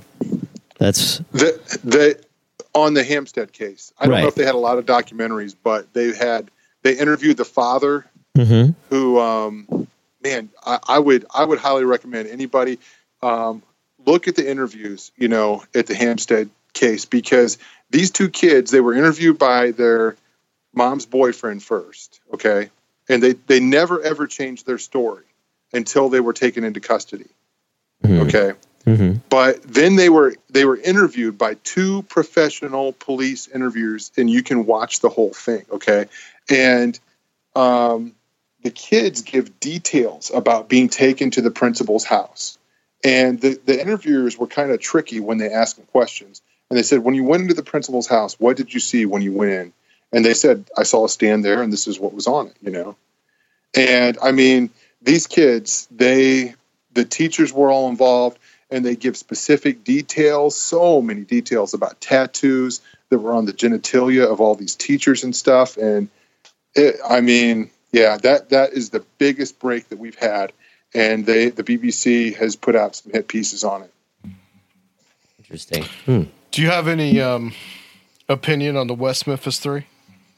The West Memphis Three, I followed that case for a very long time, and um, let me say this: I do not know what happened. Um, Dale Griffis is a friend of mine, Yeah. and obviously, he um, he was going to be in the movie, but I, I cut him out um, just because He is in the special features, though. I believe he is right? in the special Yeah. features. Uh, he just didn't kind um, what he was saying didn't really go with the flow of the film, and I, I had to make some cuts, and I just didn't feel like I could. He, he said some really relevant things, but just to kind of pop him in there, it just didn't fit without having him in there more and introduce him. And I didn't want to make the film any longer, so we decided to cut Dale. But Dale was the um, the expert witness in that trial, and he's uh, he's given us a lot of information. And there's one thing I wish I could tell you, but I can't. I'll tell you privately. But um, about what the um, prosecutors tried to uh, tried to get him to do. But um, Dale, you know, Dale believes that you know he was contacted, you know, months before this happened about stuff going on in that area. So Dale's convinced that you know these kids were doing this, and that uh, Damien and Jason and is it Michael? Who? No, no, no. Who's it? Jason Yeah, Jess, Jesse Miss Jason- Kelly. Yeah. and Jesse. He, he's Yeah. convinced they were guilty. Um, I personally never was convinced that they were guilty. Okay, Sure. that's my personal take on it. But I will. This is this is my take on it now. Um, I believe that, um, and, and I'm not saying I'm right about that either. Okay, because I read the book, I've watched the movies, I've you know I've scoured over what I know of the evidence, but there's other people like um, uh, the name William uh, William Ramsey. William Ramsey, Yeah. who wrote a book on it, who's investigated a lot more than I have. Um, but anyway, um, I'm not saying I'm right about that. I've always felt that, that they were innocent, but this is what I know is the stuff that Damien is into now. Personally, I think is, is dangerous, and he's into some dark stuff now. And uh, you know, I don't know. Again, I haven't read William Ramsey's book. I might change my mind, and I have nothing against him or you know his research. I don't. Um, but again, I, I read the book, um, thick book on it. Um, the web. I forget what it's called. Um, Devil's Knot. Devil's yeah, Knot. Devil's Knot. Yeah, But again, you know, um, that's just one side of the story. sure. So there, there, there was just a lot, a lot of things that like just didn't add up. I'm like, man. And the first time I saw the movie, I was like, I saw it the year it came out, and I, I just had a feeling. I'm like, man, it just doesn't seem like this this was right. But also, I think this case, the problem with it is, um, in a way, in the public eyes, these guys were exonerated. So if they're guilty or not, it almost doesn't matter. It does matter, but I mean, they'll get their justice with God. But um, if we, I don't, I don't really uh, go after that case because Sure. in the public's eyes, they've been exonerated, even though they admitted guilt, which you know I think is a very good point. You know, um, to get out, I, I don't know what I would do. I know he was on death row, um, so it, it's you know, I, I mean, the whole thing is a mess, and God knows the truth ultimately. So, and what what Damien is into now, in my opinion, is dark and dangerous. Yeah, it's a very it, it can be a very muddy case for sure. Absolutely. Um I want to, I want to look I want to look into the nature of the people involved because you know we talk about and in, in the West Memphis 3 case I mean look you know there were three kids they were kind of outcasts they kind of they were kind of different from everybody else uh, so you could really make a case that they were singled out because of that. And but if you look at one of the you, you interview a lady that is a pastor's wife. I don't sorry, I don't remember her name, but she talked about when she went to this community, I think it was in Ohio even, that Yeah. she had that that that people that were in the upper echelon of society were actually involved in these cult like activities. Let's talk to that for a little bit because this Okay, was um, fascinating. Yeah, you're talking about Debbie. Her story was Yeah. so incredible to me, and her her story, even though she wasn't directly involved, um, it, it just blew me away. And here's a lady; she has nothing to gain by telling me, you know, to making this up. She was very honest. She was. They were her husband and her. Her husband was a pastor. They showed up at this town. They got an assignment of a new church. They're going to go there and have church and praise God and and see people saved and lives changed.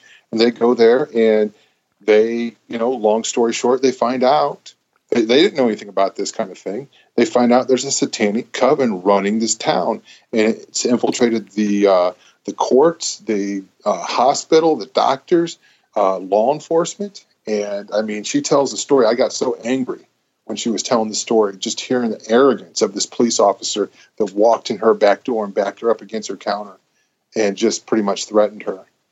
And they they you know they had plans to kill these people. They were trying to run them out of town. It was just crazy. And what happened in her case, and, and this we hear this a lot, is their church was doing so good and powerful things were happening. So they'll send in an infiltrator to try and bring him down, to try and bring the pastor down, to try and make him have an affair, to just try and do any kind of uh, rituals in the church just to cause, you know, chaos behind the scenes, so to speak. But when your church is powerful and when you're filled with the Holy Spirit, what happens is, is it breaks down their program, and then they begin to real, reveal things about the covenant, and that's what happened in this case. And uh, was actually the chief of police wife that was sent in to uh, to do all this and to cause the cause these problems. And uh, she began to reveal things about the cult. And man, I cannot remember how much of um, of Debbie's story I put in the extra. I, I've um, There I've was quite a bit of it, I think. was there? Okay. Yeah. Because she tells the story about how they called a town meeting about this satanic cult because her husband and herself were exposing this. So they called a town meeting and she shows up at this meeting and she said, Every single person here is who the chief of police wife's name named. He's like, and she stood up in that meeting. She said, and they tried to turn the tables and say that she and her husband were running the satanic cult and they were going to get witnesses to say that they were sexually abusing, you know, them. That the that Debbie and her husband were um, doing satanic rituals in their living room, and they were trying to say that they were doing everything that the cult was doing. So it's a crazy, crazy story. And that changed her life forever. And when she found out I was making this movie, I didn't even know her, but she said, Good, I hope you make this movie. This stuff is true. And I was like, Really? How do you know? And then she told me a little bit. And then I said, Tell me more. And then she told me more. And I said, Hey, I, want you to be in the film. And she was willing. I- I think there's an important distinction to be made here when we talk about this because in her case, and also I, I think that um, Michael Lake and his wife, uh, I heard them on a an interview from a view from the bunker, and she talked about how she had had similar things that were happening in Missouri, and so y- you know we're not dealing with some some punk kids that listen to a few black metal albums and go sacrifice cats in the in the middle of the night. Uh you know we're not dealing with something like the kids that are in the West Memphis 3 or we're not dealing with somebody that's like normal mom and pop you know uh ev- everyday average joe that works at the um the the uh, gas station or you know something like that. We're dealing with people that are in the upper echelons of society police chiefs mayors that kind that level. And that that's that was a pretty that's pretty scary Yeah, you know, and she said the same thing. There was another pastor named Noel in the film. He gave the same testimony with his experience and the girl that he dealt with. And, um, you know, again, she specified, she said, yeah, are there kids that, you know, that dress in black and into metal, you know, are they involved? Yeah, but at the lower levels, they'll use those guys to recruit, you know, just like in Guy's case, he was involved in drugs.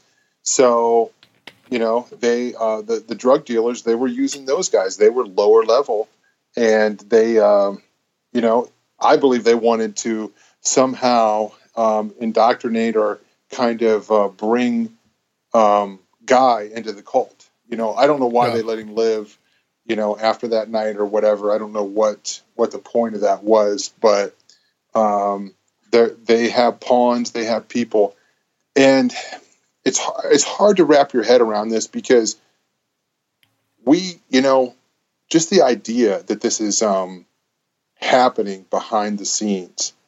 So I, I, I don't know. You know, I mean, I made the movie, and it's difficult for me to believe, but I do believe it. yeah yeah Uh, rob was there anything that you wanted to ask since you've seen the film Yeah. Um, one thing that kind of struck me after finishing it was there's a lot of um, obviously a lot of real awful things are you know discussed as having gone on, and it's particularly in Guy's case. Um, there's no no real mention of any like criminal investigation into any of this stuff. Was there a side of that to this at all? Um, sorry, I'm eating a piece of ice. Um, uh, not not that I'm aware of. So uh, I'm trying to think of a of a specific um, case that that's in the film where there was any kind of law enforcement involved. Well, like with with his story, what struck me was that he talked about how you know he witnessed these horrible things, two children being sacrificed, and him being covered in blood and carrying this guilt around. And finally, he Okay. came to where he could talk about it. But did he ever Right. go to police, or was there? Okay, um, yeah, now I remember. Um, he was actually arrested that night because he broke into the church van. Right. and he was happy to be arrested because he felt safe and he was um, he was babbling about kids being killed or whatever and um, we when i was in oregon we tried to track down that arresting police officer but we couldn't get him that day we called him we got his number we went to the police station and couldn't get him but um, apparently he went back to that apartment and he um, he asked some questions. He's like, "Okay, what'd you do to that guy? Because he was messed up. He was talking about um, kids, naked kids, something like that. You know, I don't know. I don't remember the specifics of of what guy said, but that police officer did go back to that apartment and ask them what happened, and I, I don't know what they said, but I'm assuming they denied it, and that was the end of the investigation. So they they just So- chalked up to his drug use or something. Yeah, sure, sure. which you know is understandable. And I I even asked Guy that I said, okay, so what are you going to say to people that say you were on drugs, you hallucinated this? He said, I've done all kinds of drugs, I've done all kinds of drugs, and he said I've never had this experience before. He said I rem- you know I remember this, you know, and, and I know the details. And again, if you watch the um, if you watch the extra um, scenes and the deleted parts of the interview, I ask him even more detail. And when you when you watch him answer those questions, he's he's not making it up on the spot. He's he's given the best he can to his rec- recollection. So, Well, Tom, it has been fascinating, and I think we've barely scratched the surface of what's in the video, and that's good. So, tell everyone that uh, where they can get it, how they can see it, and uh, what's next for you. well, um, if you go to the website detestablefilm.com, uh, you can buy a copy of the film there, and you'll see two options. You buy just the movie and for twenty bucks, or for uh, for an extra five bucks, you can get the over two hours of deleted scenes. We'll uh, send that DVD too, and uh, you can you can get that whole package there. We have it in a nice digipack. A lot of people have complimented us on uh, on you know the packaging and the artwork. Uh, we put a lot into it, but uh, also uh, if you're not in the U.S. and you don't want to order a DVD, you can go to Vimeo and you can rent it for 72 hours for six dollars, and um, that works really good for people who are overseas. And you can also buy it digitally on uh, on Vimeo on Vimeo if you want, and um, it's lifetime streaming. So Excellent, excellent. And what do you work? I know you're working on anything next. I am in the very beginning stages of making plans for the next project. We're not really ready to announce it yet, but I'm excited about it. I'm praying about it. Um, this this project, making this film detestable, just took a lot out of uh, out of my life, and my family sacrificed a lot for me to make this film. And I'm just really kind of easing my way back into it because I know what it takes. Uh, we you know put our heart and soul into this thing, and um, I, I am preparing for for something, but uh, we're not 100 percent sure, you know, what direction we're going to go. But excited, hopefully, uh, in the next month to make an announcement on that. Excellent. Well, thank you, Tom. And uh, I think we're going to close this section out. Guys, we will be back as usual on Conspiranormal.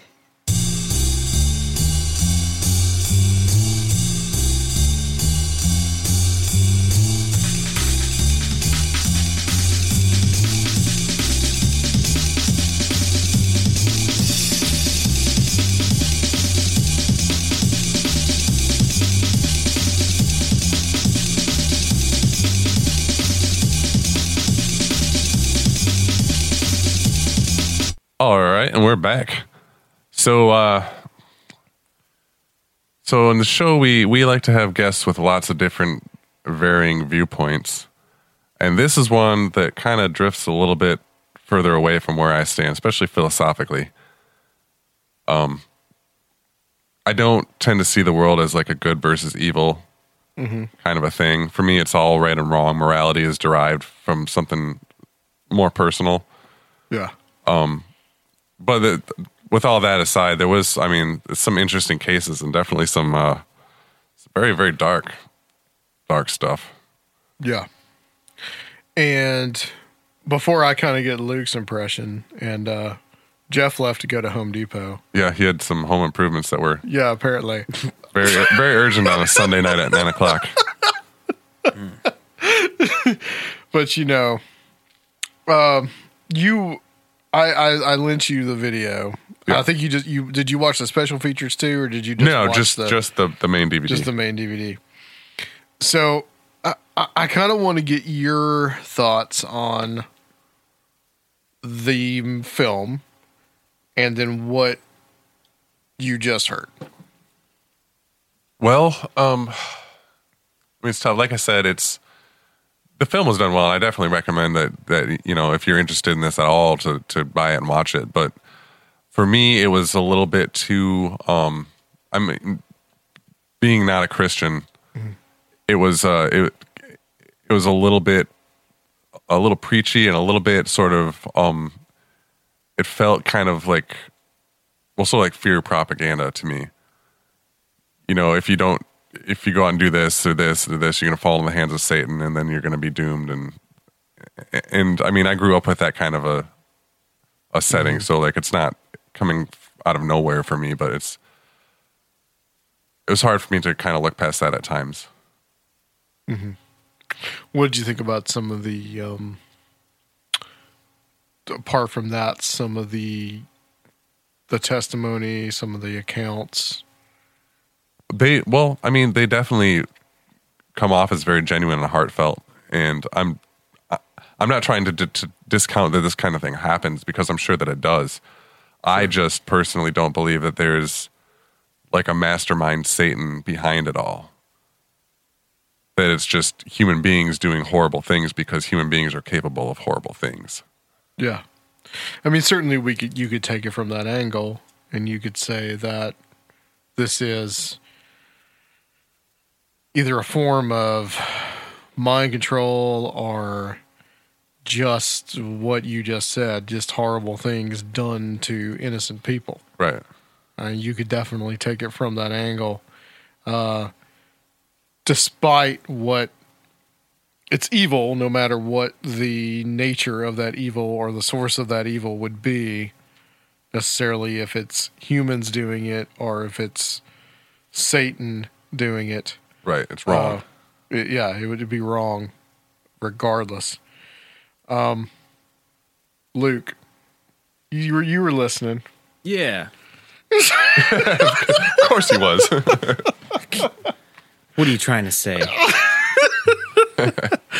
I, I just, um, you know, I mean, you were there with you were there when we interviewed Russ Dizdar the first time, Yeah. which was back in March or fe- February of 2013, and actually we lost that show because I had an updated Powergramo and it didn't record, so all it recorded was just our. Uh, I tried to get you to do things the illegal way. You wouldn't listen to me. Well, yeah, you know. But anyway, so you heard that interview. And now you hear this, and I just want to get your get your opinion on some of this stuff. Uh, well, I mean, you you know, I don't like to like speak out, and uh, I, I admire Jeff for like what he did, kind of, you know, counteracting. Well, I think he asked a good question, and he Yeah. asked a valid question. Yeah, he he he and he, he did phrase it appropriately and everything. Right. Uh, Um, I'm over here thinking like, all I could think is, you know, back back before I settled down a little bit, and back before I was in a relationship, I was like, man, I'd do whatever it takes to experience some kind of phenomena. Yeah, come take over me, man. Come possess me. I'm ready. Let's do this. you know, because like I, other than uh, you know the little things here and there, they're just weird circumstances or whatever. Like I never experienced any kind of phenomena or whatever. You know, But how does It- that fit into the veracity of these claims about the satanic ritual?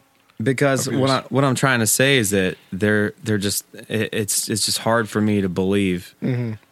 There's there's so many um, there's so many details um, attached. You know, uh, it, it's it's hard for me to believe because as as someone that doesn't really get to experience anything. Yeah. And, and um, like I was saying to Rob, um, I, I believe that someone that I, I believe that someone would have to open themselves purposely to get possessed by a demon. You know, I I, th- I think that it they would actually have to go through these steps to to open themselves to the level that they they could possibly be possessed by a demon. You know, like a uh, like a an a occult sort of uh, practice. Yeah. You know, And definitely that's what we're, you know, what's being described there yeah. Is some kind of occult practice. I- I mean, do do I think it happens? Yes. Yeah. Uh, is it common? No, definitely not. Yeah. Well, and the DVD focuses more on sort of um, uh, the premise that there's this vast underground network of Satanists working hand in hand um, Sure. globally, which we didn't really address a whole lot in the interview, but which is an interesting concept in itself. Um, I can see the fact that there's all these similarities between these different cases that he's he's come across, and there's no real other basis or foundation for Yeah. Um, for those similarities to exist. But again, I don't know if that's enough enough for me to believe it. But Well, I'll tell you where I come from on this. I mean, not too long ago, maybe when I first started doing the show, I don't know how much of I could say that I was a firm believer that this stuff was going on or whether I really thought about it critically. Um, definitely growing up in the 90s and I remember in the late 80s this stuff the whole satanic panic thing happening and uh, we addressed this a little bit when we you know after the Mark Devlin show and you know Jeff could have spoken to this as well about how you know that was a big thing at that time you're a little younger than me and Rob and Luke's about 11 years younger than me. I'm a I'm several hundred years old. yeah. Anyway, but uh but so so you may not remember it as well Right, as like as like I remember it. Um but I had heard about the satanic panic, about how it was mass hysteria, how it was this, how it was that.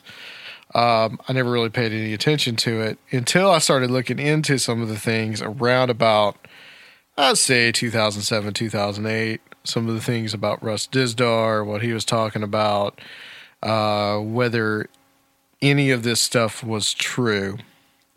And I'm still very much 50 50 on it. I'm halfway to no and I'm halfway to yes. And when I looked into cases like the McMartin preschool case, I heard Russ Dizdar on Coast to Coast, and I heard someone directly challenge him, one of the callers, about the McMartin preschool case. I had never really heard about the case before. And I did some study about it. And there's actually a good uh, movie that HBO did in the 90s with James Wood. It's called, uh, I can't remember the name of it, but it's an HBO movie.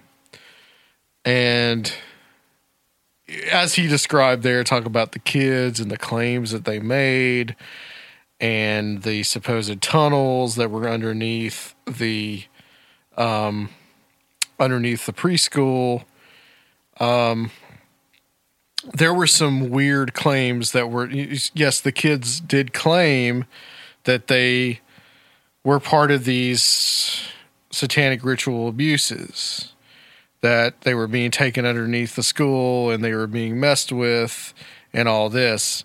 They also claimed that Chuck Norris was part of it. And there was a lot of other weirdness about it. And when they when they looked at uh, the the reason that the McMartin preschool case started. Now this is everything that I have studied about it. The reason that it started was you had a mother that was later proven to be schizophrenic, proven to have a mental issue. And she had all these claims about her ex husband doing stuff to her son. Um, it was either a son or a daughter, I don't remember. But she had all these claims about it. And all of a sudden, she began to accuse, she was also a drug addict, by the way. And she began to accuse, um, she began to accuse the McMartin family of doing things to her kids. None of it was later ever proven to be true, but a lot of the parents believed it because kids started coming up with these stories. And when they finally looked at it, it was one of the psychologists or the psychiatrist, whichever, that was talking to uh, to the kids, and a lot of it was on the like kind of this idea of the power of suggestion. Like whatever the psychologist would suggest, the kids would come up with, right. Because and I always wonder about that when children are Yeah. involved.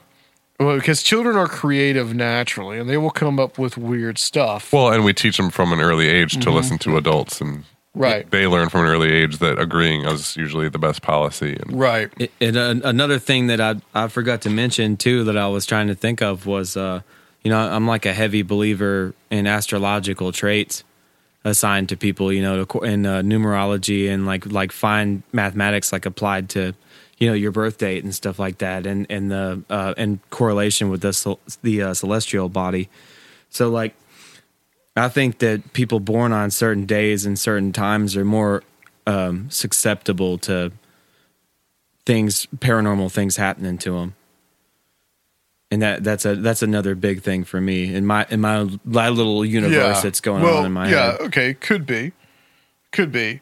Um, I also find uh, just to, just to kind of conclude the pre the Mc- McMartin case. It was, I mean, it went to trial for years, and it was, it went to, uh, it went nowhere. Eventually, everyone was was was acquitted. Everybody, you know, the they were they were they were not found um, guilty. Uh, it lasted from 1984 to 1990. Now,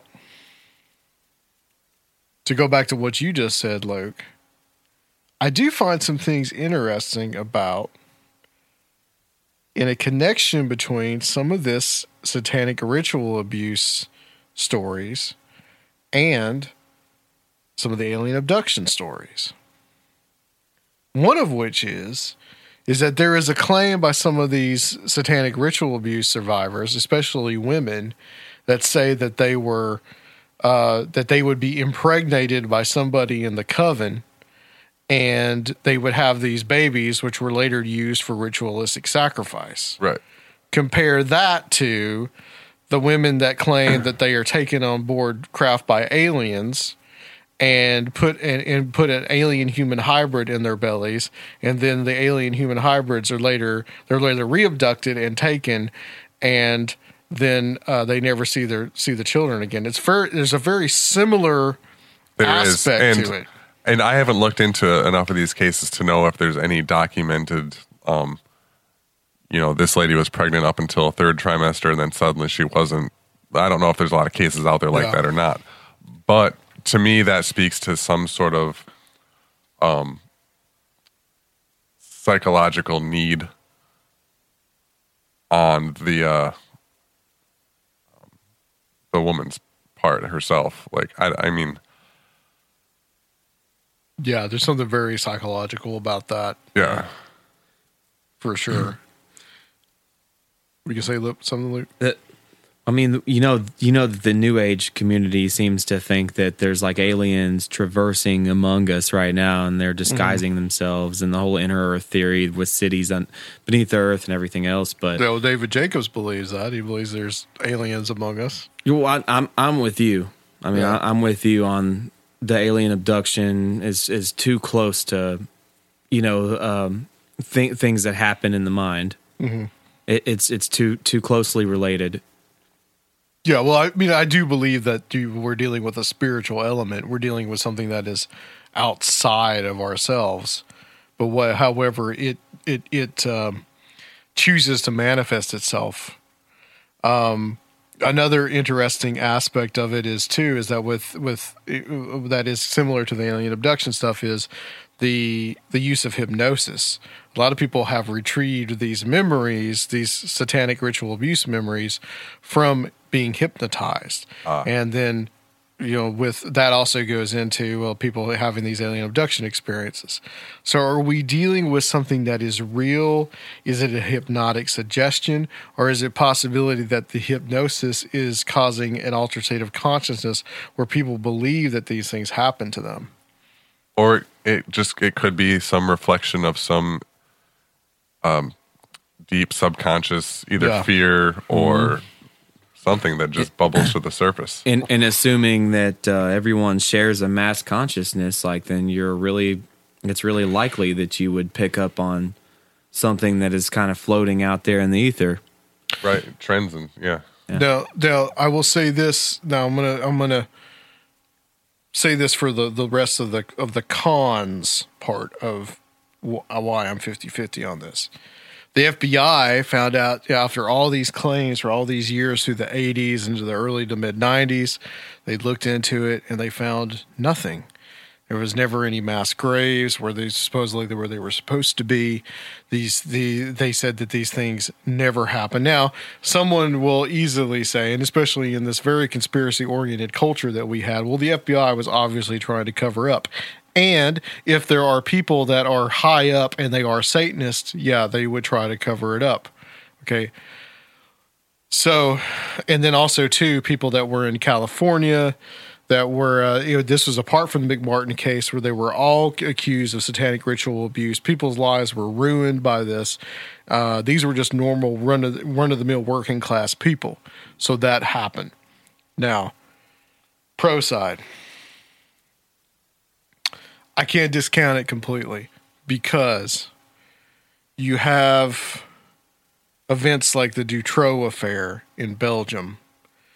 Uh, Dutroux was a Belgian uh, criminal who later came out and said, and this was also in some, this is in court documents from Belgium, that there was a child, that there were some serious child pedophile sex rings that were going on in Belgium. Stuff that even went up so far as to like the prime minister and the royal family of Belgium. In fact, if you read some of the Dutroux affair stuff, there is some nasty stuff that borders on a lot of what Tom described. Secondly, you have the Franklin cover up. Franklin cover up was uh, about this. I believe it was like Franklin. Uh, God, I have to look into it. I'd love to get the guy. There's a guy I'd love to get on about that wrote a book about this, but this took place in Omaha, Nebraska. And a lot of people say that this was false accusations, but there's a lot of been other there's been other court cases that have upheld this and said that this was real stuff. Um, that there was a um, a guy that uh, was uh, ahead. Uh, he was he was using boys from Boys Town in Omaha, Nebraska, which was this huge charity for orphan kids, and they were using them. These were all male child prostitutes that were being funneled even as far away as Washington D.C. Okay, uh, that's the Franklin cover up. There was a do- the Discovery documentary that was made about this. That but you can find it online. Uh, that was never aired. Discovery was forced to pull it at the last minute in the mid '90s, but you can see it. It is oh, I know what you're talking about. You've uh, you've watched it. yeah, yeah, Yeah. So that has links to stuff like the Johnny Gosch case, which there's a film called the Who Who Who Took Johnny Gosch, who was a kid that uh, in the early '80s that disappeared from West Des Moines, Iowa, which is not far from about 100 miles or so drive from Omaha, Nebraska. Uh, there's links to and there's links to that case and to the Franklin cover up. Thirdly, is something called the Finders case, which Yeah. Luke is familiar with, but we've never talked about on this show. Finders case was a case where there were these children that showed up somewhere in Florida that were all that were living in a van with these two other adults. Always Florida. and they were yeah. And, and they were they they were uh, they they were wearing tattered clothes and they were dirty. And they later found that the, the, the investigators later found where these children were coming from and they found a whole bunch of other children that were being raised by some kind of weird cult now this cult had connections to the cia and to other um and to other intelligence agencies That's crazy. Yes, and they had links in Washington D.C. as well. Uh, look at uh, Sandusky, Penn State. Why was that guy able to get a? Why was he able to get away with uh, what he got away with for so long? When uh, they say, well, was he that good of a football coach that he was able to? They were able to cover for his ass and basically ruin that coach's long illustrious career? You know when he was when he was caught 10 years before raping a 10 year old boy in the shower? You know what were the connections with there? Uh you know this, it seems like there was a lot more going on with that case than a lot of people know about and Have- finally what we talked about before jimmy savile uh the the pedo bear in in and we talked about that with Mark Devlin extensively. So you have all those cases and you have links with intelligence agencies and you have links with a lot of occultic secret societies. So to totally say that the satanic ritual abuse stuff is all crap, I cannot say because of the because of the existence of all these other examples that I know about. Right, and I, I I totally agree with you on that point. Um, I just don't know how grand a scale it is, and I still don't think that it comes down to an ultimate battle between good and evil. I think it's just more people Yeah. with power abusing their power and helping each other cover it up to do things that are wrong. You're so good at making points. That, that was very well enumerated. I, I, I would, um, well, you know, personally, I agree with Tom on some of the things he says about the Antichrist. I have my own thoughts on that. I have my own thoughts about the nature of Satan, who he is or who it is. Um, I would agree with most of biblical prophecy. Um, I don't get into it because I think a lot of it has been misused, especially by our, um, especially by political parties on Oh, the right sure. wing. Uh, were you going to say something, Luke? I don't, know. I don't remember. Well, I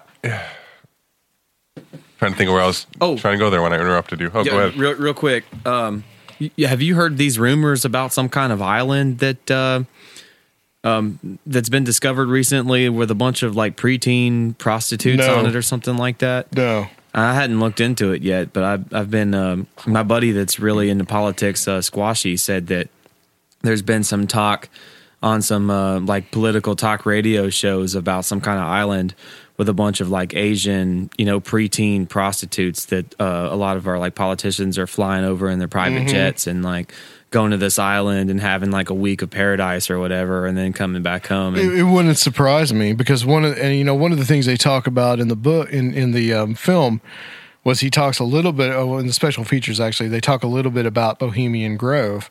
And Bohemian Grove has been notorious for running in prostitutes yeah, male and female. And there's been speculation that they've been running in children as well well, now that it's gotten all this attention, I'm sure they shut it down and, and relocated somewhere yeah, else. may, maybe so. Maybe so. Um, I want to talk about. This is kind of an interesting follow up. If you got the clip ready, Rob. Um, remember back in the summer, we talked about this woman that attacked. She was dressed in Muslim garb and she attacked these people flying an American flag and tried to take it off of them and attack she them. like come running out of the woods? She something? came running out of the woods. yeah, this was this was in this was in Lawrenceville, Georgia, where a very good friend of mine lives, and uh, also I think we're close. Joshua Joshua Cutchin lives close to there as well, and um, so they were actually interviewed by NPR just a few days ago, and this is about this is why they're voting for Trump. And I want to play this clip. It's about four minutes long. The Arnos see a country in trouble, and they told us a personal story to illustrate why. They say that last May, a woman in conservative Muslim dress seized their American flag off the mailbox and attacked Damie. The Arno's son pulled a gun before the woman was subdued. No shots were fired. Police arrested the woman, and authorities did not say her motive or mental state. But for this family, the incident, which made the local news, symbolized divisions in their ever more diverse county and country. I want grandchildren, but the way this country is right now, I don't want to do that to these children. Think about what it's going to be like in 18 years if a child is born right now. On its 18th birthday, what is this country going to look like if it continues the way it is? And that's what scares me. Help people understand what is going that wrong. Because we're sitting here in the richest country in the history of the planet. Well, let's see. If you go to a movie theater, you're liable to get shot. If you go to a mall, you're liable to get shot. Statistically, crime rates are near historic lows, but at a time of high profile violence, the Arnos are feeling different. If you go to Atlanta or to a major city, you're liable to be shot or attacked. Um, What about just going to the local high school right here? We actually had a BLM protest at two of our high schools right here in county. My son's was one. BLM, Black Lives Matter, Yes. is that right? Yes. and, it, and it was over Black Lives Matter and Confederate flags. Some people still fly the Confederate flag around here. The Arnos say they used to fly one too. Then they discovered it made some of their teenage daughter's friends uncomfortable, so they took it down out of courtesy. They kept the framed full length photograph of General Robert E. Lee, which hung over the living room couch as we talked. Jimmy Arno ties racial tensions to President Obama. I know that we were a whole lot further along racially eight years ago than we are today. You think so? Yes, sir. I really do. And the Arnos are planning to vote this fall for Donald Trump for president. Jimmy sees Hillary Clinton as just more years of Obama. He admires Trump's business career and dismisses news stories of Trump cheating contractors and ordinary people. Hillary wants to be elected and Donald Trump wants to be elected. They're going to talk bad about everything that they can about the other candidate so that you vote for them. You just discount the whole thing. I discount the whole thing because I want to know what your plan is to help the country. That's do you what I want to know. What do you think Donald Trump's plan is? Donald Trump, if I understand him correctly, and I hope I do, he wants to stop the flow of illegal people in this country. Stop the flow.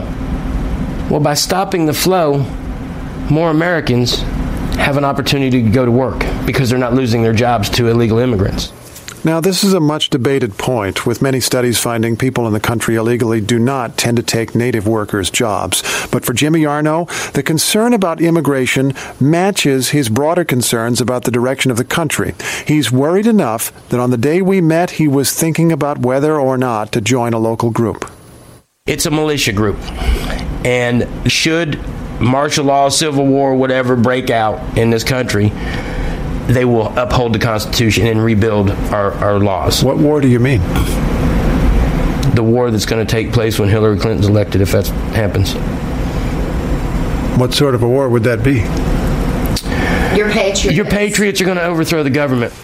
Now, to be clear, the Arnos say they have no plans whatever to start a war, but if some kind of chaos should ever come, they mean for their family to be ready. Okay. So there was a little bit that I edited out of that. That's like a long, it was like six minutes long um, from NPR. They're doing this whole series about divided states, and they went to Georgia because that is one of the states that could go either way. They're thinking it's not necessarily a battleground state. More likely, it'll, it'll go for Trump. This our our state's definitely going to go for Trump, but uh, so they were doing that series, and it's interesting that they picked the same people that got attacked by the woman and the the Muslim woman. So I guess that lends credence because at the time I thought I was really leery about that story, not knowing if it was real or not. But I guess now I guess it was definitely real. So uh, I find that I find it interesting because today or like over the weekend, this is October sixteenth they were recording this, you know, Trump has already come out and said that, you know, if he loses the election, that means it's rigged.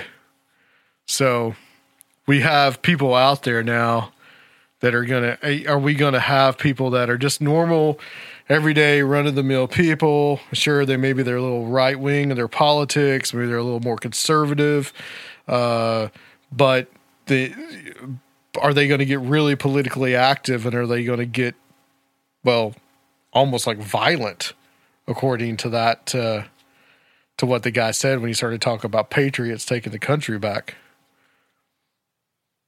Well, first of all, I don't know where to begin picking that audio clip apart. Yeah. But I I don't think that it's going to get violent. I think that the election is going to happen and, and everyone's going to be disappointed and Yeah. four years from now, whoever is in office, we're all going to be complaining about them together. Mhm. So I don't think it's going to be that big of a deal. You think it's rhetoric? Well, I've never been attacked by a Muslim in my backyard, but I'd like to think if I had been, I would blame that Muslim, not every immigrant in this country. Yeah.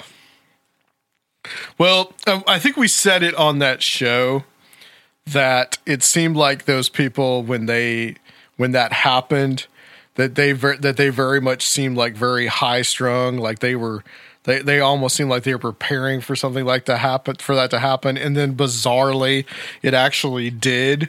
And that's why this the, Yeah. the woman that attacked them almost got killed by the son when he pulled out a gun on him. And So it was almost a self fulfilling prophecy.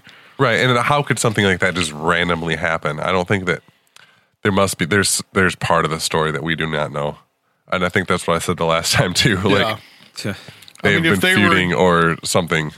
Yeah, if they were against Muslims and somebody in the in the town knew, and one of the Muslims in the town knew about it and got pissed off, you know, who knows? I Right. mean, who who I mean, we don't know. But Luke, you were listening to that. What do you think about it? I, I Are back- you hearing this kind of stuff uh, out out, out and about? Of course. I, I back him except for his support for Trump. Like I, everything else he said. Yeah, totally. Yeah. Well, I mean, there's a perception out there of people that, uh, especially white middle class people, that feel like they are losing control and they are losing power and they are losing their hold on everything that they've held, held dear. And a lot of them are out there feeling that Trump gives them some kind of hope. And when people begin to lose hope like that, you begin to have a situation where they're going to embrace more extremist views and more extremist politics. And eventually they will, not saying that these people will specifically, but somebody will. You know, just over the weekend, uh, just a few days ago, the FBI caught these guys in Kansas that were their plan was to bomb a bunch of Somalis in like an apartment complex, and they had this plan to uh, place all these bombs around it so they could kill as many people as possible, including children, by the way. And th- these guys were serious. Of course, they were pretty much entrapped by the FBI because one of the guys, one of the guys that uh, their their contact that was giving them the weapons to do it was, and it was the FBI guy. So this is the same old story again, except they're not doing it against Muslims; they're doing it with quote unquote Christians now. And they called the apparently these guys called themselves the Crusaders. so I think when this rhetoric is out there, you know it's it's not just going to be muslims anymore. It's going to be also people that are against them and they're going to start doing this they're going to start doing the exact same thing that the muslims are that that muslims are doing.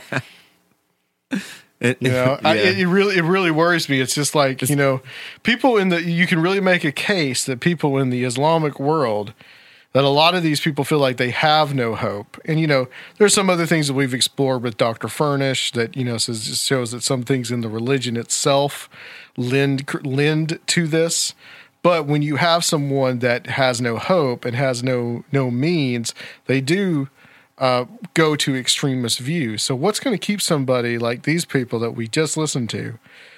What's going to keep them from feeling like they have no more, they have nothing else left? Or what's going to happen when the, if their children feel that they have nothing else left in in a in a society that all of a sudden they live worse than their parents? Are they going to lash out? Are they going to be the ones to become a, a new breed of extremist terrorists?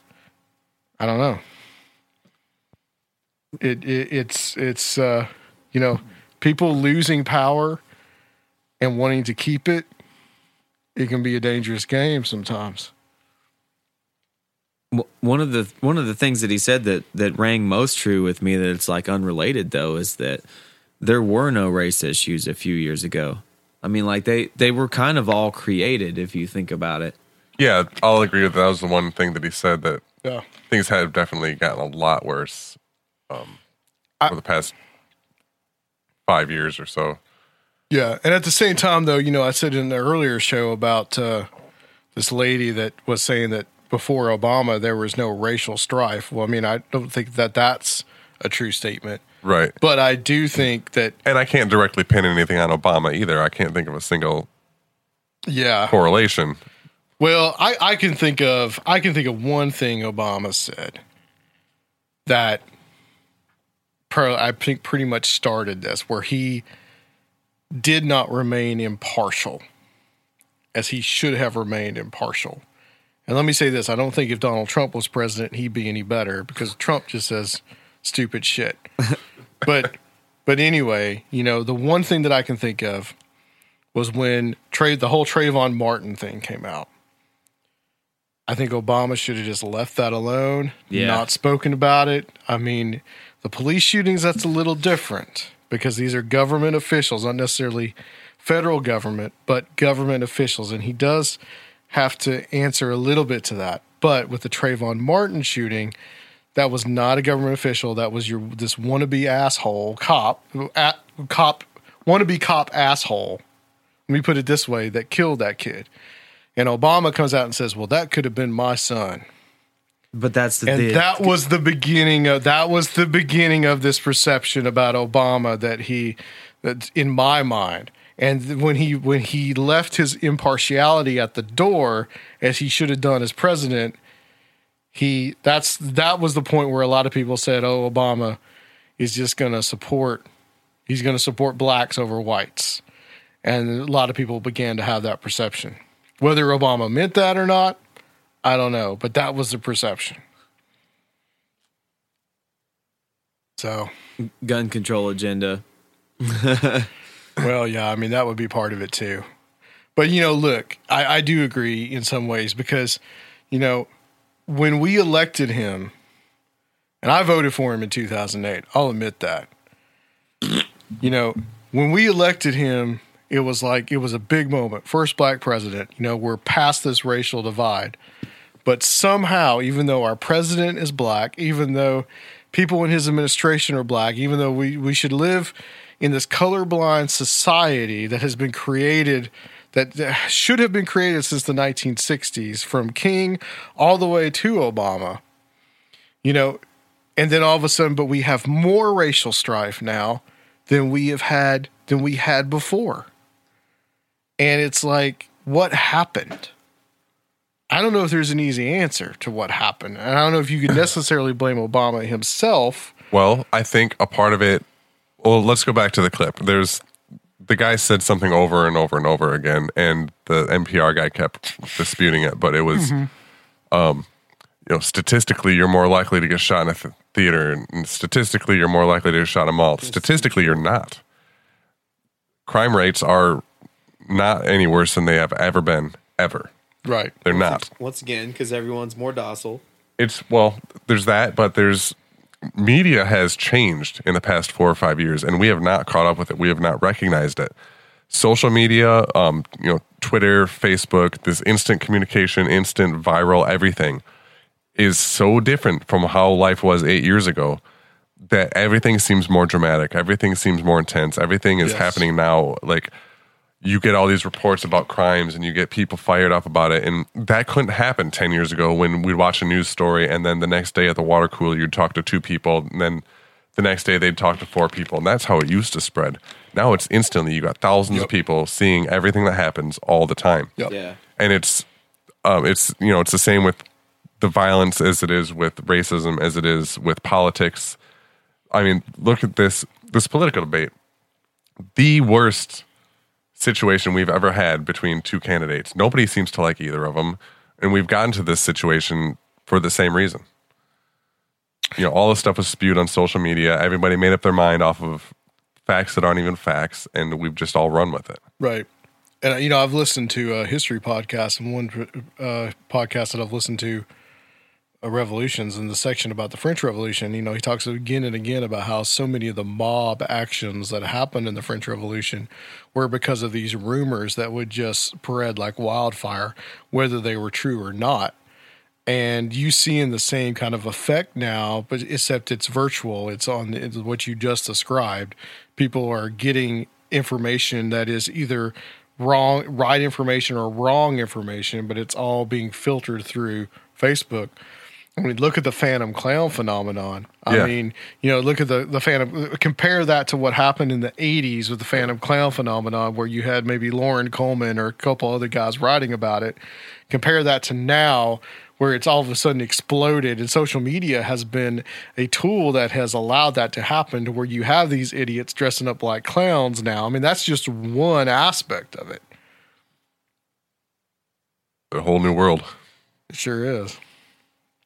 Well, I think uh, if there's anything else to add, we're going to call it.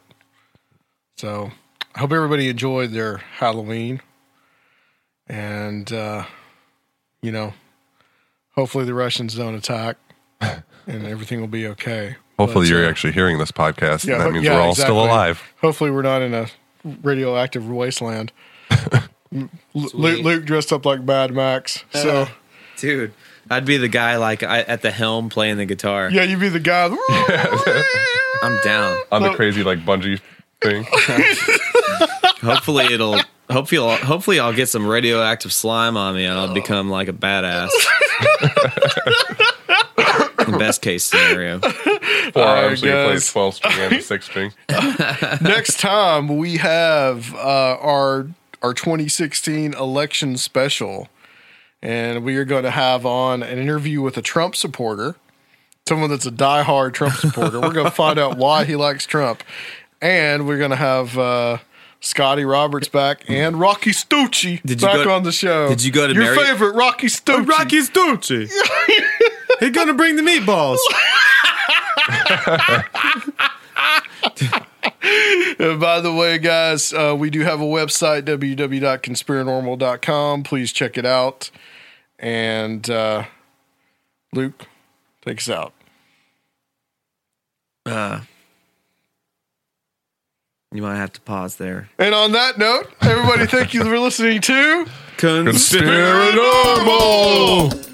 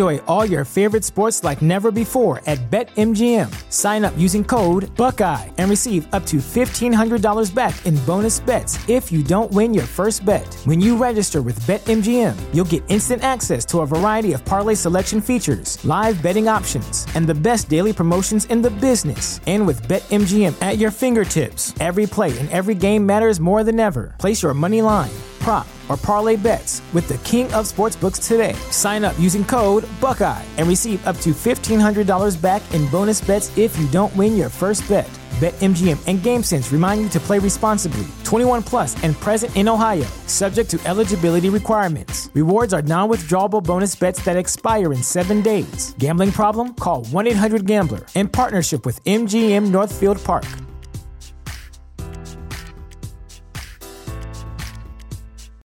Without the ones like you, who work tirelessly to keep things running, everything would suddenly stop.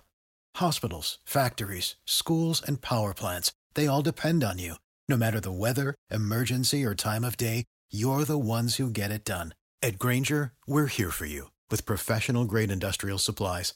Count on real time product availability and fast delivery. Call clickgrainger.com or just stop by. Grainger for the ones who get it done.